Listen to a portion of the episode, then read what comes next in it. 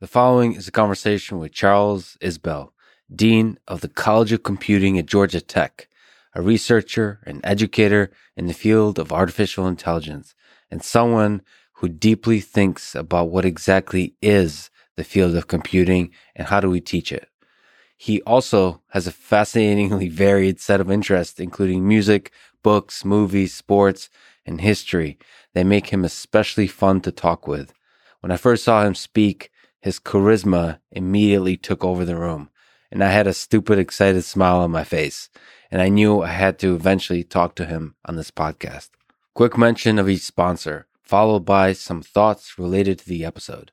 First is Neuro, the maker of functional sugar free gum and mints that I use to give my brain a quick caffeine boost. Second is Decoding Digital, a podcast on tech and entrepreneurship that I listen to and enjoy. Third is Masterclass, online courses that I watch from some of the most amazing humans in history. And finally, Cash App, the app I use to send money to friends for food and drinks. Please check out these sponsors in the description to get a discount and to support this podcast. As a side note, let me say that I'm trying to make it so that the conversations with Charles, Eric Weinstein, and Dan Carlin will be published before Americans vote for president on November 3rd. There's nothing explicitly political in these conversations, but they do touch on something in human nature that I hope can bring context to our difficult time and maybe, for a moment, allow us to empathize with people we disagree with. With Eric, we talk about the nature of evil. With Charles, besides AI and music, we talk a bit about race in America and how we can bring more love and empathy to our online communication. And with Dan Carlin, well, we talk about Alexander the Great, Genghis Khan, Hitler, Stalin, and all the complicated parts of human history in between, with a hopeful eye toward a brighter future for our humble little civilization here on Earth. The conversation with Dan will hopefully be posted tomorrow on Monday, November 2nd. If you enjoy this thing, subscribe on YouTube, review it with five stars on Apple Podcasts, follow on Spotify, support on Patreon, or connect with me on Twitter at Lex Fridman. As usual, I'll do a few minutes of ads now and no ads in the middle. I try to make these interesting, but I do give you timestamps. So if you skip, please still check out the sponsors by clicking the links in the description. It's the best way to support this podcast. This show is sponsored by Neuro, a company that makes functional gum and mints that supercharge your mind with a sugar free blend of caffeine, L theanine, and B6 B12 vitamins. It's loved by Olympians and engineers alike. I personally love the mint gum. It helps me focus during times when I can use a boost. My favorite use case is in the morning at the start of a deep work session. For me, it's really important to get that first 10 to 20 minutes off to a great start. That's when the desire to think about and check on the stresses of the previous day is strongest. But it's also when it's most important to calm the mind and focus on the task at hand. Anyway, two pieces of Neuro gum has one cup of coffee's worth of caffeine. Neuro is offering 15% off when you use code LEX at checkout. So go to getneuro.com and use code LEX. This show is sponsored by Decoding Digital Podcast that is hosted by AppDirect co-CEO Dan Saks. It's a relatively new show I started listening to where every episode is an interview with an entrepreneur or expert on a particular topic in the tech space. I like the recent interview with Michelle Zatlin of Cloudflare about security. I've been progressively getting more interested in hacking culture, both on the attack and the defense side. So this conversation was a fun, educational 45 minutes to listen to. I think this podcast has a nice balance between tech and business that many of you might enjoy especially if you're thinking of starting a business yourself or working at a startup. I'm thinking through this process myself, trying to find the balance between careful planning and throwing caution to the wind and just going with it. Anyway, check out Decoding Digital on Apple Podcast or wherever you get your podcasts. Please give them all the love in the world and encouragement to help keep it going and help the podcast grow. This show is also sponsored by Masterclass. $180 a year for an all access pass to watch courses from literally the best people in the world on a bunch of different topics. Let me list some I've enjoyed watching in part or in whole. Chris Hadfield on space exploration, Neil deGrasse Tyson on scientific thinking and communication, Will Wright, creator of SimCity and Sims on game design, Carlos Santana on guitar, Garry Kasparov on chess, Daniel Negreanu on poker, Neil Gaiman on storytelling, Martin Scorsese, one of my favorite directors on filmmaking, Tony Hawk on, you guessed it, uh, skateboarding, Jane Goodall on conservation, and many, many more. By the way, you can watch it on basically any device. Sign up at masterclass.com slash Lex to get 15% off the first year of an annual subscription. That's masterclass.com slash Lex. Finally, this show is presented by Cash App, the number one finance app in the App Store. When you get it, use code LEX podcast. Cash App lets you send money to friends, buy Bitcoin, and invest in the stock market with as little as $1. I'm thinking of doing more conversations with folks who work in and around the cryptocurrency space, similar to AI, unfortunately, but even more so, I think there's a lot of charlatans in this space, but there's also a lot of free thinkers and technical geniuses that are worth exploring in depth and with care. If I make mistakes in guest selection and details in conversation, I'll keep trying to improve, correct where I can, and also keep following my curiosity wherever it takes me. So again, if you get Cash App from the App Store, Google Play, and use code LEX Podcast, you get $10 and Cash App will also donate $10 to FIRST, an organization that is helping to advance robotics and STEM education for young people around the world. And now, here's my conversation with Charles Isbell.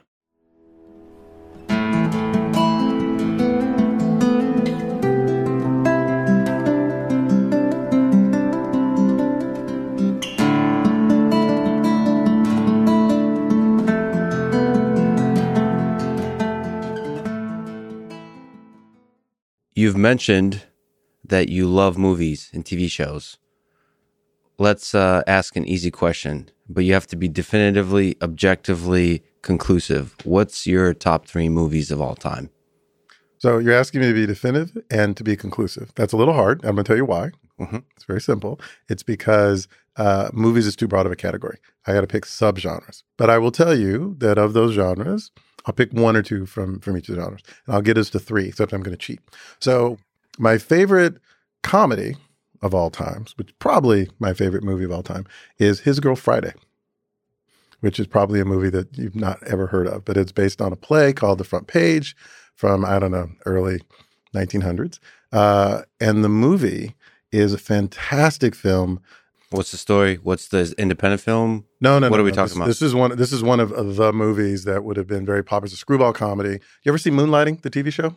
You know what I'm talking about? So you've seen these shows where there's a man and a woman, and they clearly are in love with one another, and they're constantly fighting and always talking over each other. Yeah. Banter, banter, banter, banter, banter. Yeah. This was the movie that started all that, as far as, as I'm concerned.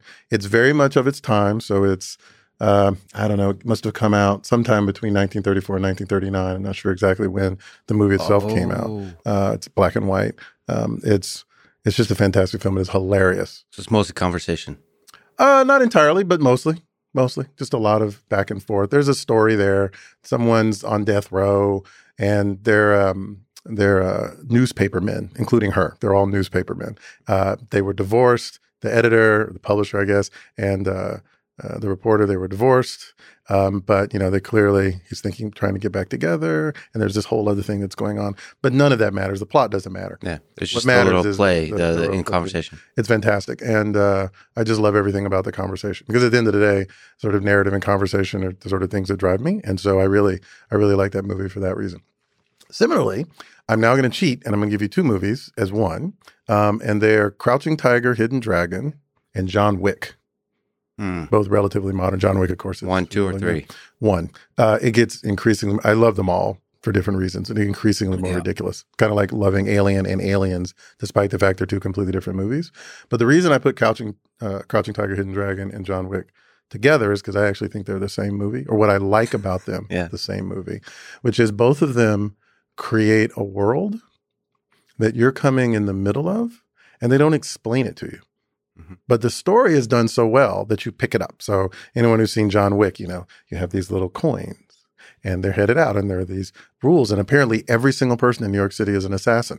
Um, there's like two people yeah. who come through who aren't but otherwise they are. But there's this complicated world and everyone knows each other. They don't sit down and explain it to you but you figure it out. Crouching tiger hidden dragon is a lot like that. You get the feeling that this is chapter nine of a 10 part story. Mm-hmm and you've missed the first eight chapters yeah. and they're not going to explain it to you but there's this sort of rich world behind you so you get pulled in anyway like you get pulled in anyway so it's just excellent storytelling in both cases yeah. and very very different and also ways. you like the outfit i assume the john wick outfit oh yeah of course well, okay. of course yes i think john wick outfit All right. and so that's that's number two and then but sorry to pause on that Mar- martial arts you have a long list of hobbies like it, mm-hmm. it scrolls off the page but I didn't, I didn't see martial arts as one of them i do not do martial arts but i certainly watch martial it. arts oh i appreciate it very much. Oh, we could talk about every Jackie Chan movie ever made. Okay, and I would be I would be on board with that. like Rush uh, Hour too, like that kind of the comedy of it, cop. Yes, yes. By the way, my favorite Jackie Chan movie would be Drunken Master Two, known Two. in the states usually as Legend of the Drunken Master. Hmm.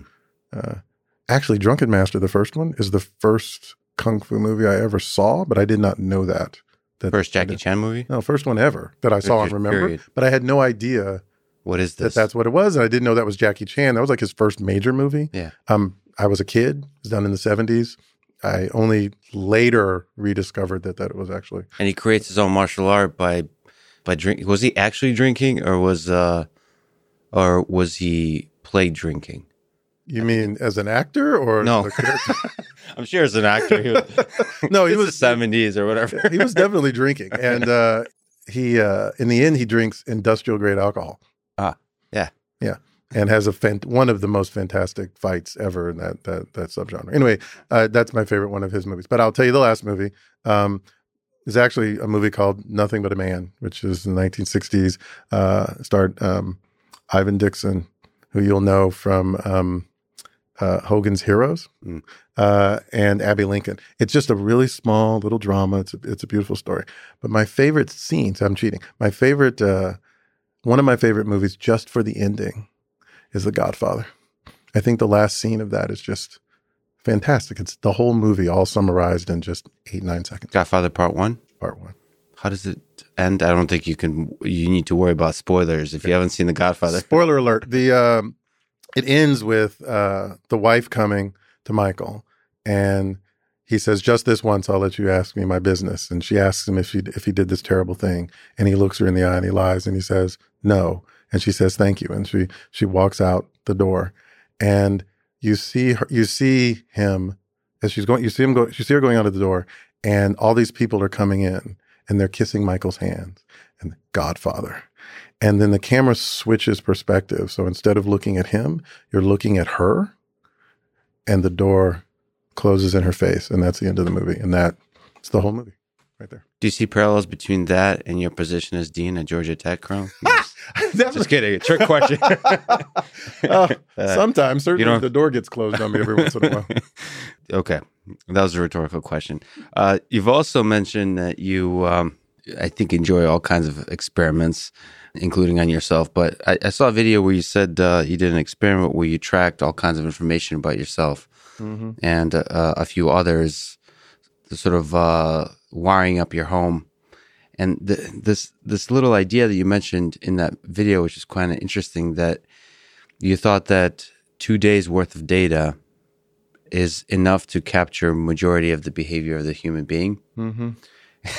First, can you describe what the heck you did uh, to collect all the data? Because it's fascinating, just like little details of how you collect that data, and also what your intuition behind the two days is. So first off, it has to be the right two days. But uh, I was I was thinking of a very specific experiment. There's actually a suite of them that I've been a part of, and other people have done this. Of course, I I just sort of dabbled in that part of the world.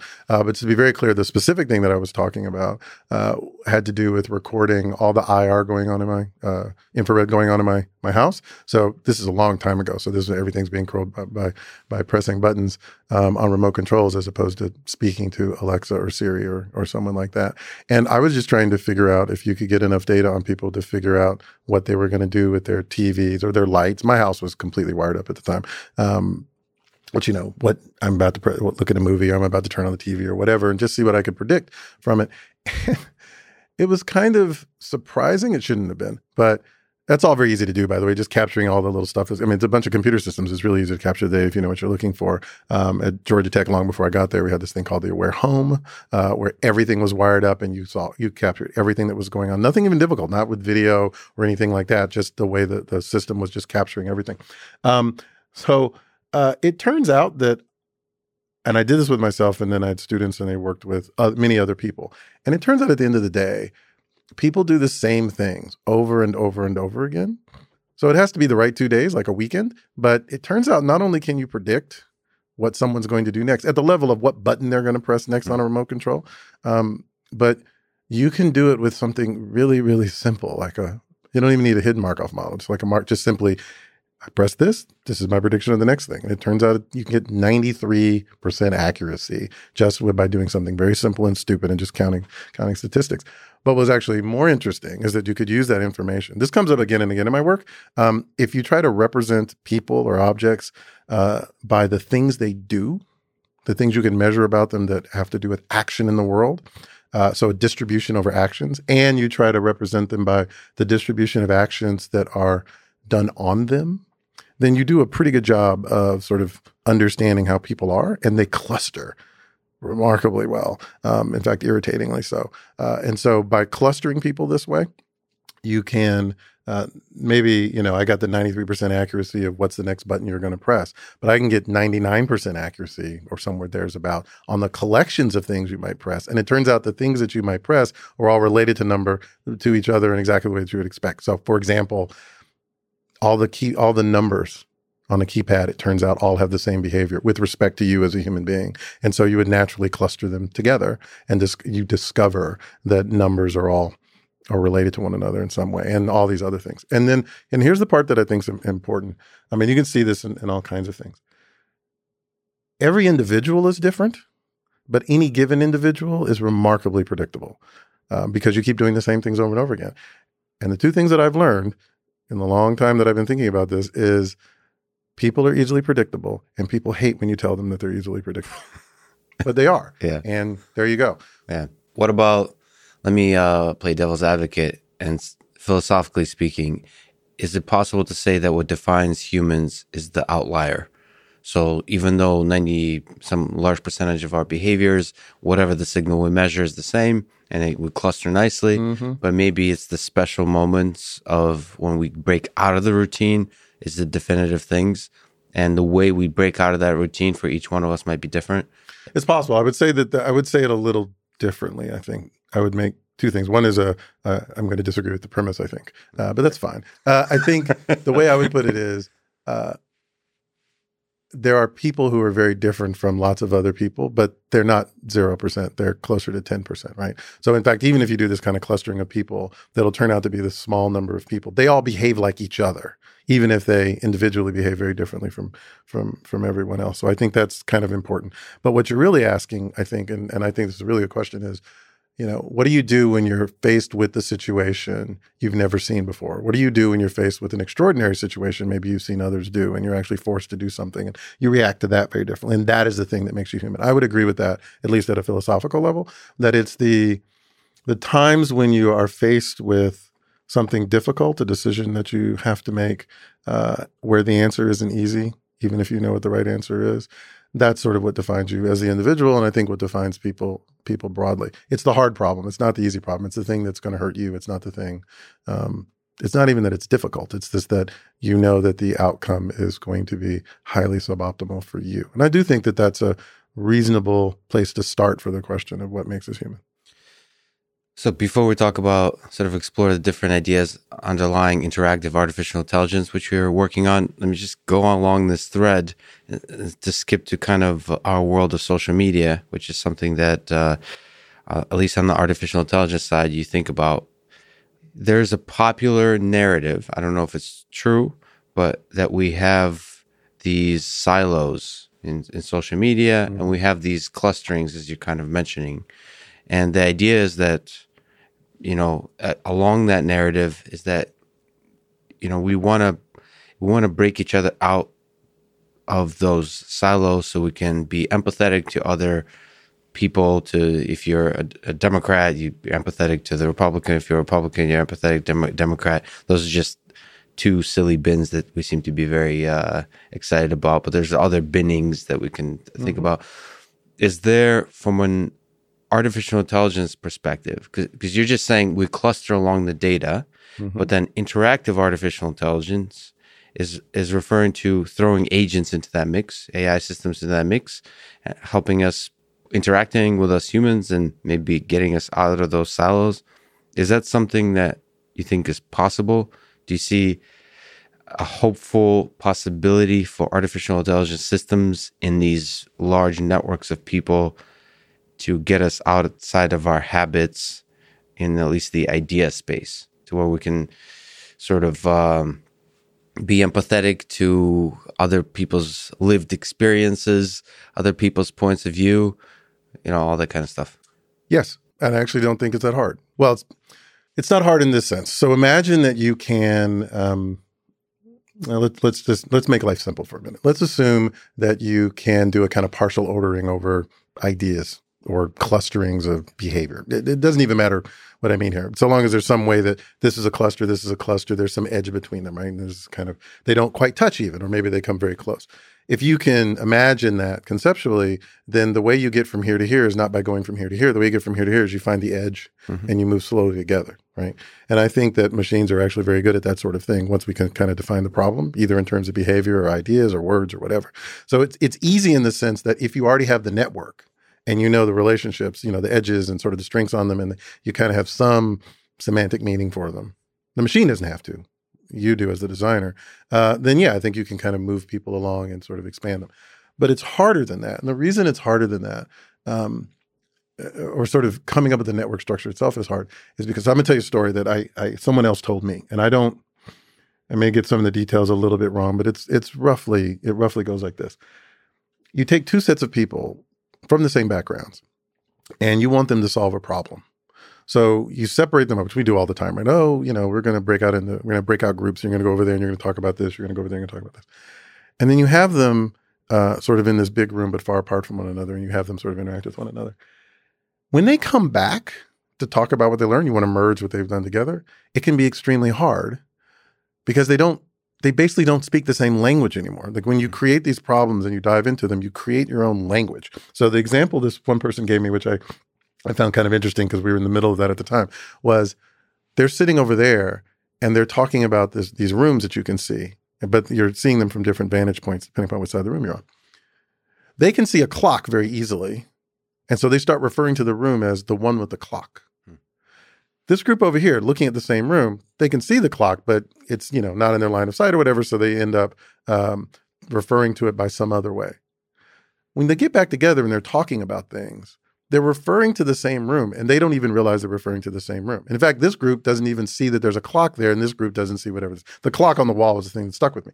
So if you create these different silos, the problem isn't that the ideologies disagree. It's that you're using the same words and they mean radically different things. The hard part is just getting them to agree on the, well, the, maybe we'd say the axioms in our world, right? But, you know, just get them to agree on some basic definitions.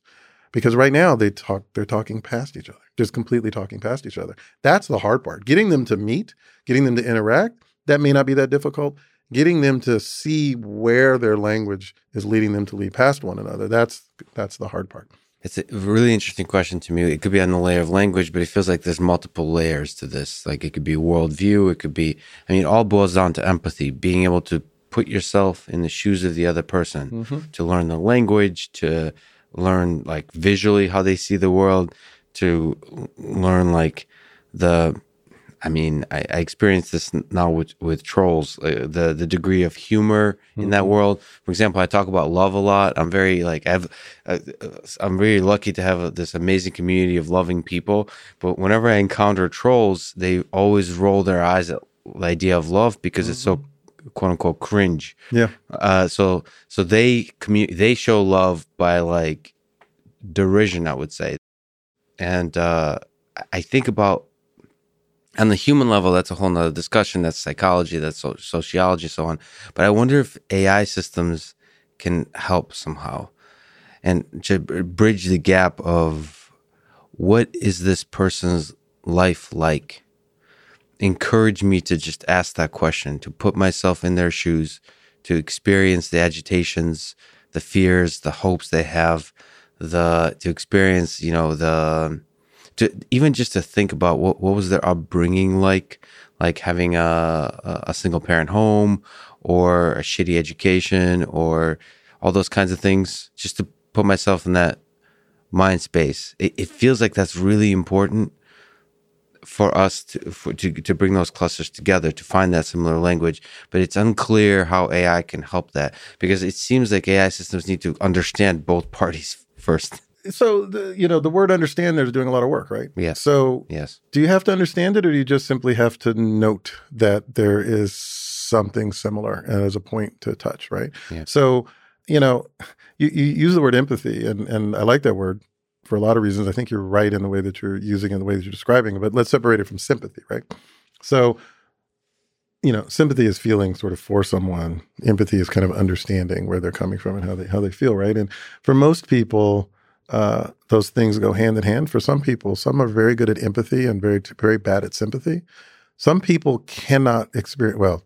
My observation would be I'm not a psychologist. My observation would be that some people seem incapable of feeling sympathy unless they feel empathy first you can understand someone, understand where they're coming from, and still think, no, I, I, I can't support that. Yeah. Right? It doesn't mean that the only way I because if that if that isn't the case, then what it requires is that you um, you must the only way that you can to understand someone means you must agree with everything that they do, which Right. isn't right, right? And Right. and and if the only way I can feel for someone is to completely understand them and make them like me in some way, well, then we're lost, right?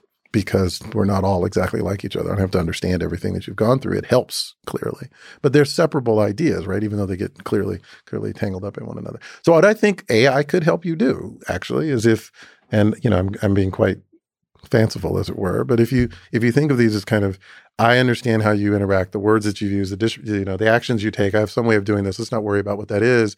Um, but I can see you as a kind of distribution of experiences and acts, actions taken upon you, things you've done, and so on.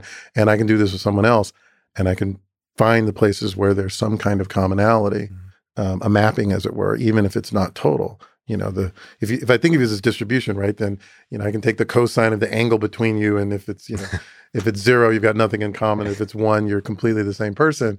Well, you know, you're probably not one. You're almost certainly not zero. If I can find the place where there's the overlap, then I might be able to introduce you on that basis or connect you in that connect you in that way, um, and make it easier for you to take that step of that step of empathy.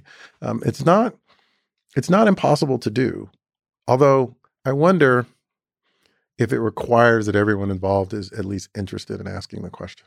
So maybe the hard part is just getting them interested in asking the question. In fact, maybe if you can get them to ask the question, how are we more alike than we are different, they'll solve it themselves. Maybe that's the problem that AI should be working on, not telling you how you're similar or different, but just getting you to decide that it's worthwhile asking the question. So, no. It feels like an economist's answer, actually.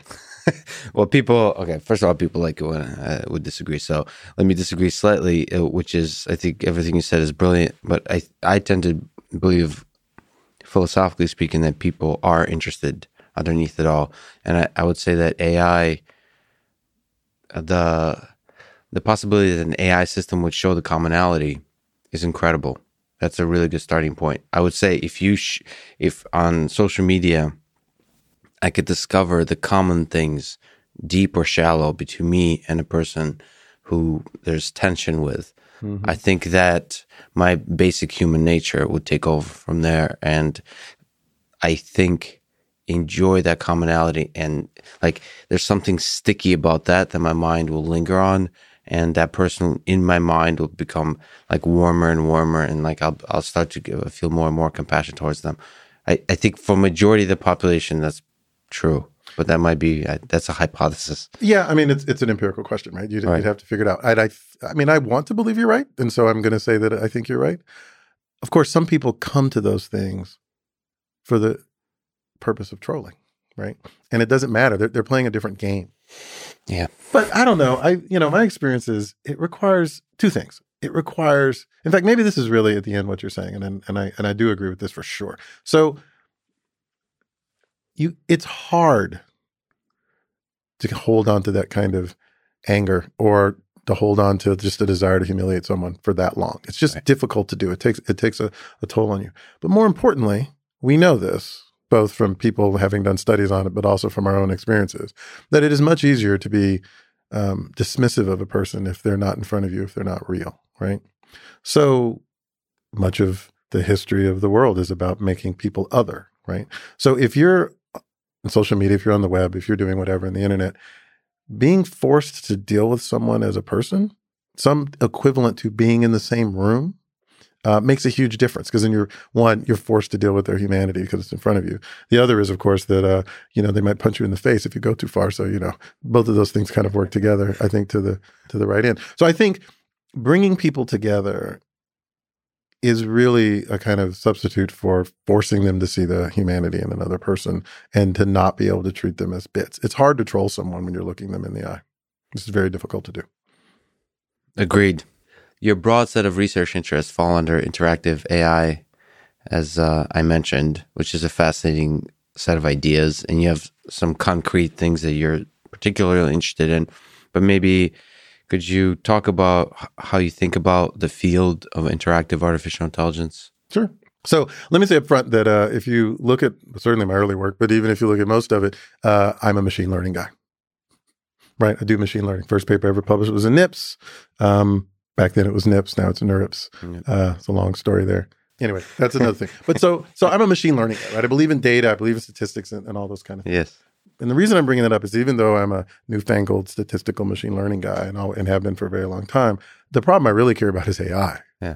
Right. I care about artificial intelligence. I care about building um, some kind of intelligent artifact, however that gets expressed, uh, that would be intel- at least as intelligent as humans um, and as interesting as humans, perhaps on their on their their sort of in their own way. So that's the deep underlying love and dream is the bigger bigger AI. Yes, the bigger the whatever AI. the heck that is. Yeah, the machine learning in some ways is a means to the end. It is not the end. And I don't understand how one could be intelligent without learning. So therefore, I got to figure out how to do that. Right. So that's important. But machine learning, by the way, is also a tool. I said statistical because that's when most people think of themselves machine learning people. That's how they think. think of Pat Langley might disagree, or at least 1980s Pat Langley might disagree uh, with what it takes to do to do machine learning. But I care about the AI problem, which is why it's interactive AI, not just interactive ML. I think it's important to to understand that that there's a long term goal here, which I will probably never live to see, but I would love to have been a part of, which is building something truly intelligent um, outside of outside of ourselves. Can we take a tiny tangent, sure. or am I interrupting? Which is, is there something you can say uh, concrete about the mysterious gap between the subset ML and the bigger AI? What's uh, missing? What's what do you think? I mean, obviously, it's a to- totally unknown not totally, but in part unknown at this time. But is it something like with Pat Langley's? Is it knowledge, like expert system reasoning type of kind of thing? So uh, AI is bigger than ML, but ML is bigger than AI. This, this is kind of the real the, the, the real problem here is that they're really overlapping things that are really interested in slightly different problems. I tend to think of ML, and there are many people out there are going to be very upset at me about this, but I tend to think of ML being much more concerned with the engineering of solving a problem, right. um, and AI about the sort of more philosophical goal of of true intelligence. And that's the thing that motivates me, even if I end up finding myself living in this kind of engineering-ish space. I've now made made Michael Jordan upset, but you know, it's it's it's to me they just feel very different. You're just measuring them differently. Your your your your sort of goals of where you're trying to be are, are, somewhat different. Yeah. but to me ai is about trying to build that intelligent thing. And typically but not always for the purpose of understanding ourselves a little bit better. Machine learning is i think trying to solve the problem uh, whatever that problem is. Now that's my take. Others of course would disagree. So on on that note so with the interactive ai do you tend to in your mind visualize AI as a singular system or is it a, as a collective huge amount of systems interacting with each other? Like is, is, is the social interaction of us humans and of AI systems the fundamental fundamental to intelligence? I think it well, it's certainly fundamental to our kind of intelligence, right? And I, I actually think it matters quite a bit. So the reason um, the interactive AI part matters to me uh, is because I don't. This is going to sound simple, but I don't care whether a tree makes a sound when it falls and there's no one around because I don't think it matters, right? Yeah. If there's no observer in some sense. And I think what's interesting about the way that we're intelligent is we're intelligent with other people, right? Or other things anyway. And we go out of our way to make other things intelligent. We're we're we're hardwired to like find intention even where there there is no intention. Why we anthropomorphize everything. We I think anyway. We we I think the interactive AI part is being intelligent in and of myself in an is- in isolation is a meaningless act in some sense. Uh, the correct answer is you have to be intelligent in the way that you interact with others. That's also efficient because it allows you to learn faster because you can import from you know past history. Uh, it also allows you to be efficient in the transmission of that. So we ask ourselves about me. Am I intelligent? Clearly, I think so. Uh, but I'm also intelligent as a part of a larger species and group of people, and we're trying to move the, the species forward as well. And so I think that notion of being intelligent with others is kind of the key thing because otherwise you you come and you go and then it it doesn't matter. And so that's why I care about that aspect of it. And it has lots of other implications. Uh, one is not just you know building something intelligent with others, but understanding that you can't always communicate with those others. They have been in a room where there's a clock on the wall that you haven't seen, which means you have to spend an enormous amount of time communicating with one another constantly uh, in order to figure out what the other what each other wants. Right. So I mean, this is why people project. Right. You project your own intentions and your own reasons for doing things onto others as a way of understanding them so that you know you know how to behave but by the way you completely predictable person. I don't know how you're predictable. I don't know you well enough, but you probably eat the same five things over and over again or whatever it is that you do, right? Uh, I know I do. Uh, if I'm going to a new Chinese restaurant, I will get General Gao's chicken because that's Yeah, the thing that's easy to choice. get. I will get hot and sour soup. You know, the, the, people do the things that they do, but other people get the chicken and broccoli. If I can push this analogy way too far, uh, the chicken and broccoli. I don't know what's wrong with those people. I don't know what's wrong with them either. They, let's we, not. we let's all, not go. we have all had our trauma. Uh, so they get their chicken and broccoli and their egg drop soup or whatever. yeah. Um, we got to communicate, and it's going to change, right? So it's not interactive AI is not just about learning to solve a problem or a task. It's about having to adapt that over time, over a very long period of time, and interacting with other people who will themselves change. This is what we mean by things like adaptable models, right? That you have to have a model, that model is going to change. And by the way, it's not just the case that you're different from that person, but you're different from the person you were 15 minutes ago or certainly 15 years ago. And I have to assume that you're at least going to drift. Hopefully not too many discontinuities, but you're going to you're going to drift over time and and I have to have some mechanism for adapting to that as you an individual over time and across individuals over time. on on the topic of adaptive modeling and you, you talk about lifelong learning which is a i think a topic that's understudied or maybe because nobody knows what to do with it. Uh, but like you know if you look at alexa or most of our artificial intelligence systems that are primarily machine learning based systems or dialogue systems all those kinds of things they know very little about you in the sense of the lifelong learning sense that uh, we learn as humans, we l- learn a lot about each other, not in the quantity of facts, but like the temporally rich set of information that seems to like pick up the cr- crumbs along the way that somehow seems to capture a person pretty well. Mm-hmm. Do you have any ideas how how to uh, how to do lifelong learning? Uh, because it seems like most of the machine learning community does not. No. Oh. Well, by the way, not only does the machine learning community not not spend a lot of time on lifelong learning, they don't. I don't think they spend a lot of time on um, learning. Period. In the sense that they tend to be very task focused. Everybody is overfitting to whatever problem is they happen to have. They're over engineering their solutions to the task. Even the people, and I think these people too, um, are trying to solve a hard problem of transfer learning. Right? I'm going to learn on one task and learn the other task. It's you still end up creating the task. You know, it's like looking for your keys where the light is because that's where the light is. Right? It's not because the keys have to be there. I mean, one could argue that we tend to do this in general. We tend to kind of do it as a group. We tend to hill climb and get stuck in local optima, um, and I think we do this in the small, the small as well. I think it's very hard to do um, because so. look, here's the hard thing about AI, right? The hard thing about AI is it keeps changing on us, right? You know, what is AI? AI is the you know the art and science of making computers act the way they do in the movies, right? That, that's what it is, right? That's And a good but, definition. but but beyond that, and they keep coming up with new movies. Yes, the and they just and it's just, right, exactly. We are driven by this kind of need to uh, the sort of ineffable quality of who we are, which means that the moment you understand something is no longer AI. Right. Well, like we understand this. That's just you take the derivative and you divide by two, and then you, you average it out over time in the window. So therefore, that's no longer AI. So the problem is unsolvable because it keeps kind of going away. this creates a kind of illusion, which I don't think is an entire illusion, of either there's very simple task based things you can do very well and over engineer, there's all of AI, and there's like nothing in the middle. Like it's very hard to get from here to here, and it's very hard to see how to get from here to here. And I don't think that we've done a very good job of it because we get stuck trying to solve the small problem that's in front of it, myself included. I'm not going to pretend that I'm better at this than anyone else. Um, and of course, all the incentives in academia um, and in industry are set to make that very hard because you you have to get the next paper out, you have to get the next product out, you have to solve this problem, and it's very sort of naturally incremental. And none of the the incentives are set up to allow you to take a huge risk unless you're already so well established you can take that big risk. Um, and if you're that well established that you can take that big risk, then you've probably spent much of your career taking these little risks, relatively speaking. And so you have got a lifetime of experience telling you not to take that particular big risk, right? So the whole system's set up to make progress very slow. That's fine.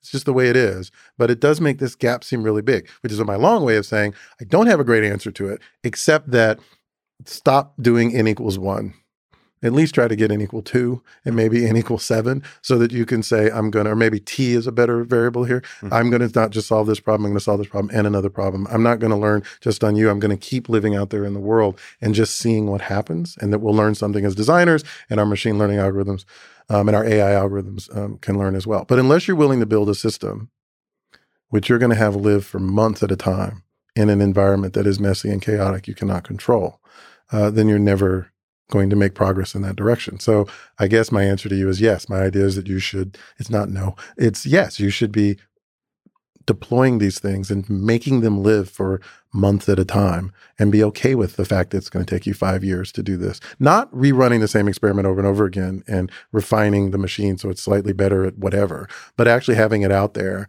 and living in the chaos of the world um, and seeing what its learning algorithm, say, can learn, what data structure it can build, and, and how it can go from there. Without that, you're going to be stuck ultimately. What do you think about the possibility of n equals one growing? Is a probably crude approximation, but growing like if we look at language models like GPT 3, mm-hmm. if you just make it big enough, it'll swallow the world. Meaning, like, it'll solve all your T to infinity by just growing in size uh, of this, taking the small over-engineered solution and just pumping it full of steroids in terms of compute, in terms of size of training data, and the Yann LeCun style self-supervised or OpenAI self-supervised. Mm-hmm. Just throw all of YouTube uh, at it, and it will learn how to reason, how to paint, how to create music, how to love, all of that by watching YouTube videos. I mean, I can't think of a more terrifying world to live in than a world that is based on YouTube videos. But yeah, I think I think the answer that I, I, just kind of don't think that'll quite well. It won't work that easily. Right? You will get somewhere and you will learn something, which means it's probably worth it. But you won't get there. You won't solve the. You know, here's the thing. We build these things and we say we want them to learn. But what actually happens, and let's say they do learn, I mean, certainly every paper I've gotten published, the things learn. I don't know about anyone else. Um, but they actually change us, right? We react to it differently, right? So we keep redefining what it means to be successful, both in the negative in the AI case, but also in the positive. In that, oh well, this is this is a this is an uh, accomplishment. I'll give you an example, which is like the one you just described with YouTube. Let's let's get completely out of machine learning. Well, not completely, but mostly out of machine learning. Think about Google. People were trying to solve information retrieval, the ad hoc information retrieval problem forever. I mean, first major book I ever read about it was what um, 71 I think was when it came out. Anyway, it's you know we'll treat everything as a vector and we'll do, we'll do these vector space models and whatever, and and that was all great. And we made very little progress. I mean, we made some progress, and then Google comes and makes the ad hoc problem seem pretty easy. I mean, it's not. There's lots of computers and databases involved, but you know, and there's some brilliant algorithmic stuff behind it too and some systems building. Um, but the problem changed, right? If you've got a world that's that connected so that you have, you know, there are 10 million answers, quite literally, to the question that you're asking, then the problem wasn't give me the things that are relevant. The problem is don't give me anything that's irrelevant, at least in the first page, because nothing else matters. So Google is not solving the information retrieval problem, at least not on its webpage, Google is minimizing false positives. which is not the same thing as getting an answer. Hmm. It turns out it's good enough for what it is we want to use Google for, but it also changes what the problem was we thought we were trying to solve in the first place. You thought you were trying to find an answer, but you're not, or you're trying to find the answer, but it turns out you're just trying to find an answer. Now, yes, it is true, it's also very good at finding you exactly that web page. Of course, you trained yourself to figure out what the keywords were to get you that web page. Um, but in the end, by having that much data, you've just changed the problem into something else. You haven't actually learned what you set out to learn. Now, the counter to that would be maybe we're not doing that either. We just think we are. Uh, because you know we're in our own heads. Maybe we're we're we're learning the wrong problem in the first place. But I don't think that matters. I think the point is is that Google has not solved information retrieval. Google has done amazing service. I have nothing bad to say about what they've done. Lord knows my entire life is better because Google exists. Um, and for, for Google Maps, I don't think I've ever found this place. where is this? like 95. I see 110 and I see, but where, where, where did 95 go? Um, you know, so I'm very, I'm very grateful for Google, but you know, they just have to make certain the first five things are right. Yeah. And everything after that is wrong. Look, you know, we're going off on a totally different Let's topic go. here, but, but Think about the way we hire faculty. It's exactly the same thing. now you're getting controversial. I'm not getting controversial. Um, it's exactly the same problem, right? It's minimizing false positives. Hmm. We say things like we want to find the best person to be an assistant professor at MIT yes. in the new College of Computing, yes. which I will point out was founded 30 years after the College of Computing I'm a part of. Oh, both uh, my, both them, of my alma mater. Both, both them are fighting words. I'm, I'm, just saying. I appreciate all that they did um, and all that they're doing. Um, anyway, so, so we're true. gonna we're gonna try to we're gonna try to hire the best professor. That's what we say, the best person for this job. But that's not what we do at all, right? Yeah. Do you know which percentage of faculty in the top four earn their PhDs from the top four? Say in 2017 for which we have, which is the most recent year for which I have data. Maybe a large percentage. It's about 60%. 60. 60% of the faculty in the top four earn their PhDs in the top four. This is computer science. Yeah. For which there is no top five. There's only a top four, right? Because they're all tied for one. For people who don't know, by the way, that would be MIT, Stanford, Berkeley, CMU. Yep. Uh, Georgia, Georgia Tech. Uh, it's number eight. Number 8 mm-hmm. You're keeping track. Oh, yes. It's a large part of my job. Number five is Illinois. Number six is a tie with uh, um, UW and Cornell, and Princeton and Georgia Tech are tied for eight, and UT Austin is number 10. Ah. Michigan's number 11, by the way. So if you look at the top 10, you know what percentage of faculty in the top 10 are in their PhDs from the top 10? Hmm. 65, roughly. 65%. If you look at the top 55 ranked departments, 50% of the faculty earn their PhDs from the top 10.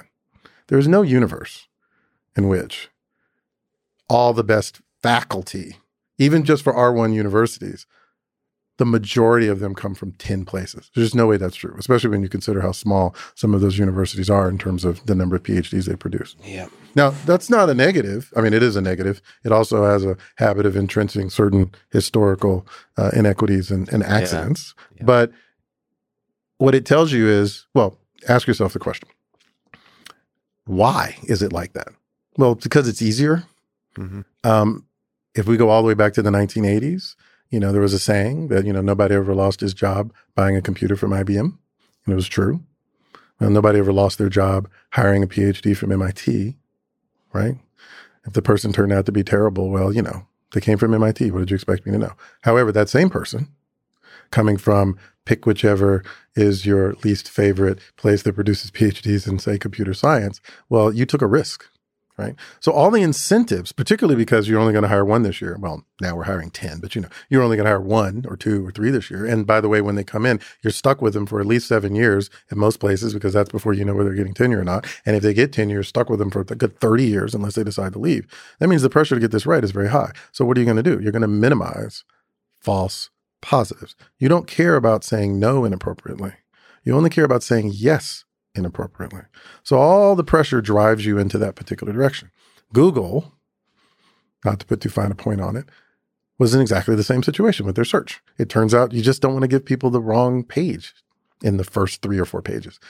And if there's 10 million right answers and 100 bazillion wrong answers, just make certain the wrong answers don't get up there. And who cares if you, the right answer was actually the 13th page a right answer, a satisficing answer, is number one, two, three, or four. So who cares? Or an answer that will make you discover something beautiful, profound, to your question. Well, that's a different problem, right? But isn't that the problem? Can we linger on this topic Sure. without uh, sort of uh, walking with grace? How do we get uh, for fa- for hiring faculty? How do we get that thirteenth page with the with a truly special person? Like, there's, I mean, it depends on the department. Computer science probably has those department uh, those uh, kinds of people. Like you have the Russian guy, uh, Grigory Perelman like just these awkward, strange minds that don't know how to play the little game of etiquette that uh, that faculty have all agreed somehow like converged over the decades how to play with each other, and also is not you know on top of that is not from the top four, top whatever numbers the schools, and and and maybe actually just says a few every once in a while to the uh, to the traditions of old within the computer science community. Maybe talks trash about machine learning is a total waste of time, and and, and that's there on the resume. So like how how do you allow the system to give those folks a chance? Well, you have to be willing to take a certain kind of, without taking a particular position on any particular person. You'd have to take, uh, you have to be willing to take risk, right? A small amount of it. I mean, if we were treating this as a, well, as a machine learning problem, right? As a search problem, which is what it is. It's a search problem. If we were treating it that way, you would say, oh, well, the main thing is you want, you know, you've got a prior, you want some data because I'm Bayesian. If you don't want to do it that way, we'll just inject some randomness in and it'll be okay. The Yeah. problem is that feels very, very hard to do with people. Um, Yes. all the incentives are wrong there. Uh, but it turns out, and let's say let's say that's the right answer. Let's just give, for the sake of argument, that you know injecting randomness in the system at that level for who you hire is just not not worth doing because the price is too high or the cost is too high. If we had infinite resources, sure, but we don't. And also, you've got to teach people, so you know you're ruining other people's lives if you get it too wrong. Um, but we've taken that principle, even if I grant it, and pushed it all the way back, right? So uh, we could have a better pool than we have of people we look at and give an opportunity to. Sure. Um, if we do that, then we have a better chance of finding that. Of course, that just pushes the problem back a back another level. But let, me- let me tell you something else. You know, um, I did a sort of study. I call it a study. I called up eight of my friends and asked them for all of their data for graduate admissions. But then someone else followed up and did an actual study. Um, and it turns out that I can tell you how everybody gets into grad school, more or less. More or less. You basically admit everyone from places higher ranked than you. You admit most people from places ranked around you, and you admit almost no one from places ranked below you, with the exception of the small liberal arts colleges that aren't ranked at all, like Harvey Mudd, because they don't they don't have PhDs, so they aren't ranked. Um, this is all CS, um, which means the decision of whether you know you become a professor at Cornell uh, was determined when you were 17, right? By where what you knew to go to undergrad to do whatever, right? So if we can push these things back a little bit and just make the pool a little bit bigger, at least you raise the probability that you will be able to see someone interesting and and and take the risk. The other answer to that question, by the way, um, which you could argue is the same as you either adjust the pool so the probabilities go up. That's a way of injecting a little bit of uniform uniform noise in the system, as it were. Uh, is you change your loss function. You just let yourself be measured by something other than whatever it is that we're measuring ourselves by now. I mean, U.S. News and World Report, every time they change their formula for determining rankings, moved entire universities to behave differently because rankings matter. Can you talk trash about uh, those rankings for a second? Not, I'm joking about talking trash. I actually, it's it's so funny how, from my perspective, from very shallow perspective, how dogmatic, like how much I trust those rankings. They're they're almost ingrained in my head. Mm-hmm. I mean, at MIT, everybody kind of it's a it's a propagated, uh, mutually agreed upon, like idea that those rankings matter, and I don't think anyone knows what they're uh, like. Most people don't know what they're based on, and what are they exactly based on, and what are the flaws in that? Well, so it depends on which rankings you're talking about. Do you want to talk about computer science or we talk about universities? computer science, U.S. News isn't that the main one? Yeah, U.S. News. The only one that matters is U.S. News. Nothing else matters. Sorry, csrankings.org, but nothing else matters but uh, but U.S. News. So U.S. News has formula that it uses for many things, but not for computer science because computer science is considered a science, which is absurd. So the rankings for computer science Yeah. is 100% reputation. So two people at each department. It's not really a department, whatever. At each department, basically rank everybody. Slightly more complicated than that, but whatever. They rank everyone, and then those things are put together, Oh, and no. somehow So that means how do you improve reputation? How do you move up and down the space of reputation? yes, that's exactly the question. Twitter? It can help. I can tell you how Georgia Tech did it, or at least how I think Georgia Tech did it, because um, I because Georgia Tech is actually the case to look at. Not just because I'm at Georgia Tech, but because Georgia Tech is the only computing unit that was not in the top 20 that has made it into the top 10. It's also the only one in the last two decades, I think, um, that moved up in the top 10 as opposed to having someone else move down. So we used to be number 10, and then we became number nine because UT Austin went down slightly, and now we were tied for ninth because that's how rankings work.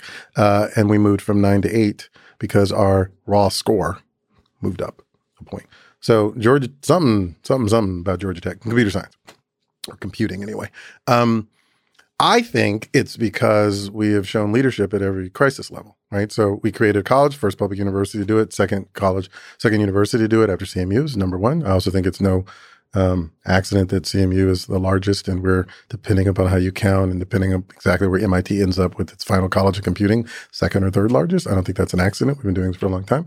Uh, but in the 2000s, when there was a crisis about undergraduate education, Georgia Tech took a big risk and succeeded at rethinking undergrad education and computing. Um, I think we we created these schools at a time when most public universities anywhere were afraid to do it. We did the online masters. Um, and that mattered because people were trying to figure out what to do with MOOCs and so on. I think it's about being observed by your peers and having an impact. So, I mean, that is what reputation is, right? So the way you move up in the reputation rankings is by doing something that makes people turn and look at you and say, that's good. They're better than I thought. Yeah. Beyond that, it's just inertia. And there's huge history in the system, right? Like, I mean, there was these, I can't remember this, this may be apocryphal, but the, you know, there were, there's a, a major or a department that like MIT was ranked number one in and they didn't have it. Right. it's just about what you, I don't know if that's true, but someone said that to me anyway. Um, but it's, it's a, it's a, it's a thing, right? It's all about reputation. Of course, MIT is great because MIT is great. It's always Yeah. been great. By the way, because MIT is great, the best students come, which keeps it being great. I mean, it's just a positive feedback loop. It's not, it's not surprising. I don't think it's wrong. Yeah, but it's Um, almost like a narrative. Like you, you- it doesn't actually have to be backed by reality, and it's a, uh, you know, not to say anything about MIT, but like it, it does feel like we're playing in the space of narratives, not the space of some something grounded in. Like one of the surprising things when I showed up at MIT and just all the students I've worked with and all the research I've done is it like they're the same people as I've met other places. like, I mean, what MIT is going for it, well, MIT has many things going for it. One of the things MIT has going for it is nice logo. is a nice logo. It's a lot better than it was when I was here. Uh, nice colors too. Terrible, terrible name for a mascot. But the the thing that MIT has going for it is it really does get the best students. It just doesn't get all of the best students. There are many more best students out there, right? Um, and the best students want to be here because it's the best place to be, or one of the best places to be, and it just kind of it's a sort of positive feedback. But you said something earlier which I think is worth examining for a moment, right? You said it's, I forget the word you used. You said, uh, we're living in the space of narrative as opposed to something objective. Narrative is objective. I mean, one could argue that the only thing that we do as humans is narrative. We just build stories to You explain why we do the profound. things that we do. Someone once asked me, but wait, there's nothing objective. No, it's completely an objective measure. It's an objective measure of the opinions of everybody else. Yeah. yeah. Now, is that physics? I don't know. But, you know, what I mean, tell me something you think is actually objective and measurable in a way that makes sense. Like cameras, they don't do, you know that I mean you- you're getting me off on something, but do you know that um cameras which are just reflecting light and putting them on film like did not work for dark skinned people until like the 1970s? Hmm. You know why? Because you were building cameras for the people who are going to buy cameras who all, at least in the United States and Western Europe, were relatively light skinned. Turns out took terrible pictures of people who look like me. Uh, that got fixed with better film and, and whole processes. Do you know why? Because furniture manufacturers wanted to be able to take pictures of mahogany furniture, right? Because candy manufacturers wanted to be able to take pictures of chocolate. Now, the reason I bring that up is because you might think that cameras are objective. they're object they're just capturing light. No, they're made they they are doing the things that they are doing based upon decisions by real human beings to privilege, if I may use that word, some physics over others because it's an engineering problem. You, there are trade-offs, right? So I can either worry about this part of the spectrum or this part of the spectrum. This costs more, that costs less, this costs the same, but I have more people paying money over here, right? And it turns out that, you know, if a giant you know, conglomerate wants you demands that you do something different and it's going to involve all kinds of money for you, suddenly the trade-offs change, right? Um, and so there you go. I actually don't know how I ended up there. Oh, it's because of this notion of objectiveness, right? So so even the objective isn't objective because at the end you've got to tell a story, you've got to make decisions, you've got to make trade-off, and what else is engineering other than that? So I think that the rankings capture something. They just don't necessarily capture what people assume they capture. you know, just to linger on this this idea, why is there not more people who just like play with whatever that narrative is, have fun with it, have like excite the world, whether it's in the Carl, Carl Sagan style mm-hmm. of like that calm, sexy voice of explaining the stars and all the romantic stuff, or or the Elon Musk, dare I even say Donald Trump, where you're like trolling and shaking up the system and just saying controversial things. Um, I that like I, I talked to Lisa Feldman Barrett, who's a neuroscientist who just enjoys playing the, the controversy, things like con- like finds the counterintuitive ideas in the particular science and throws them out there and sees how they play in the public discourse. Like, why don't we see more of that? And why doesn't academia attract like an Elon Musk type? Well, tenure is a powerful thing that allows you to do whatever you want. But getting tenure. Typically requires you to be relatively narrow, right? Yeah. Because people are judging you. Well, I think the answer is we we have told ourselves a story, a narrative that that is vulgar. What you just described is vulgar. It's certainly unscientific, right? And it is easy to convince yourself that in some ways you're the mathematician, right? Mhm. The fewer there are in your major, the more that proves your purity. Yeah. So once you tell yourself that story, then it is beneath you to do that kind of thing, right? I think that's wrong. I think that, and by the way, everyone doesn't have to do this. Everyone's not good at it, and everyone, even if they would be good at it, would enjoy it. Yeah. So it's fine. But I do think you need some diversity in the way that people choose to relate to the world as academics, because I think the great universities are ones that engage with the rest of the world. It is a home for public intellectuals. yes. And in 2020, being a public intellectual probably means being on Twitter. Uh, whereas, of course, that wasn't true 20 years ago because, well, Twitter wasn't around and 20 years ago. And if it was, it wasn't around in a meaningful way. I don't actually know how long Twitter's been around. As I get older, I find that my, my notion of time has, has gotten worse and worse. Like Google really has been around that long. Anyway, the point is that um, I think that I think that we sometimes forget that a part of our job is to impact the people who aren't in the world that we're in, Yeah. and that that's the point of being at a great place and being a great person. Frankly, there's an interesting force in terms of public intellectuals. Int- You know, forget Twitter. We could look at just online courses that are public facing in some part. Mm-hmm. Like there is a kind of force that pulls you back. I I would let me just call it out because I don't give a damn at this point. Um, it's there's a little bit of all of us have this, but certainly faculty have this, which is jealousy. Mm-hmm. It's whoever is popular at being a good communicator, exciting the world with their science. And of course, when you excite the world with the science, it's not peer reviewed, clean. It's it's it all sounds like bullshit. It's like a TED talk, Mm-hmm. and people roll their eyes and they they hate that a TED talk gets millions of views or something like that, and then everybody pulls each other back. There's this force that just kind of it's hard to stand out unless you like win a Nobel Prize or whatever. Like you, it's only when you like get senior enough where you just s- stop giving a damn. But just like you said, even when you get tenure, that was always the surprising thing to me. I have many colleagues and friends who have gotten tenure, but there's not a switch. Uh, it, there, you know, there's not an fu money switch mm. where you're like, you know what? Now I'm going to be more bold. It doesn't. I don't see it. Well, there's a reason for that. Tenure isn't a test; it's a training process it teaches you to behave in a certain way, to think in a certain way, to accept certain values and to react accordingly. And the better you are at that, the more likely you are to earn tenure. And by the way, this is not a bad thing. Most things are like that. Yeah. Um, and I think most of my colleagues are interested in doing great work and they're just having impact in the way that they want to have impact.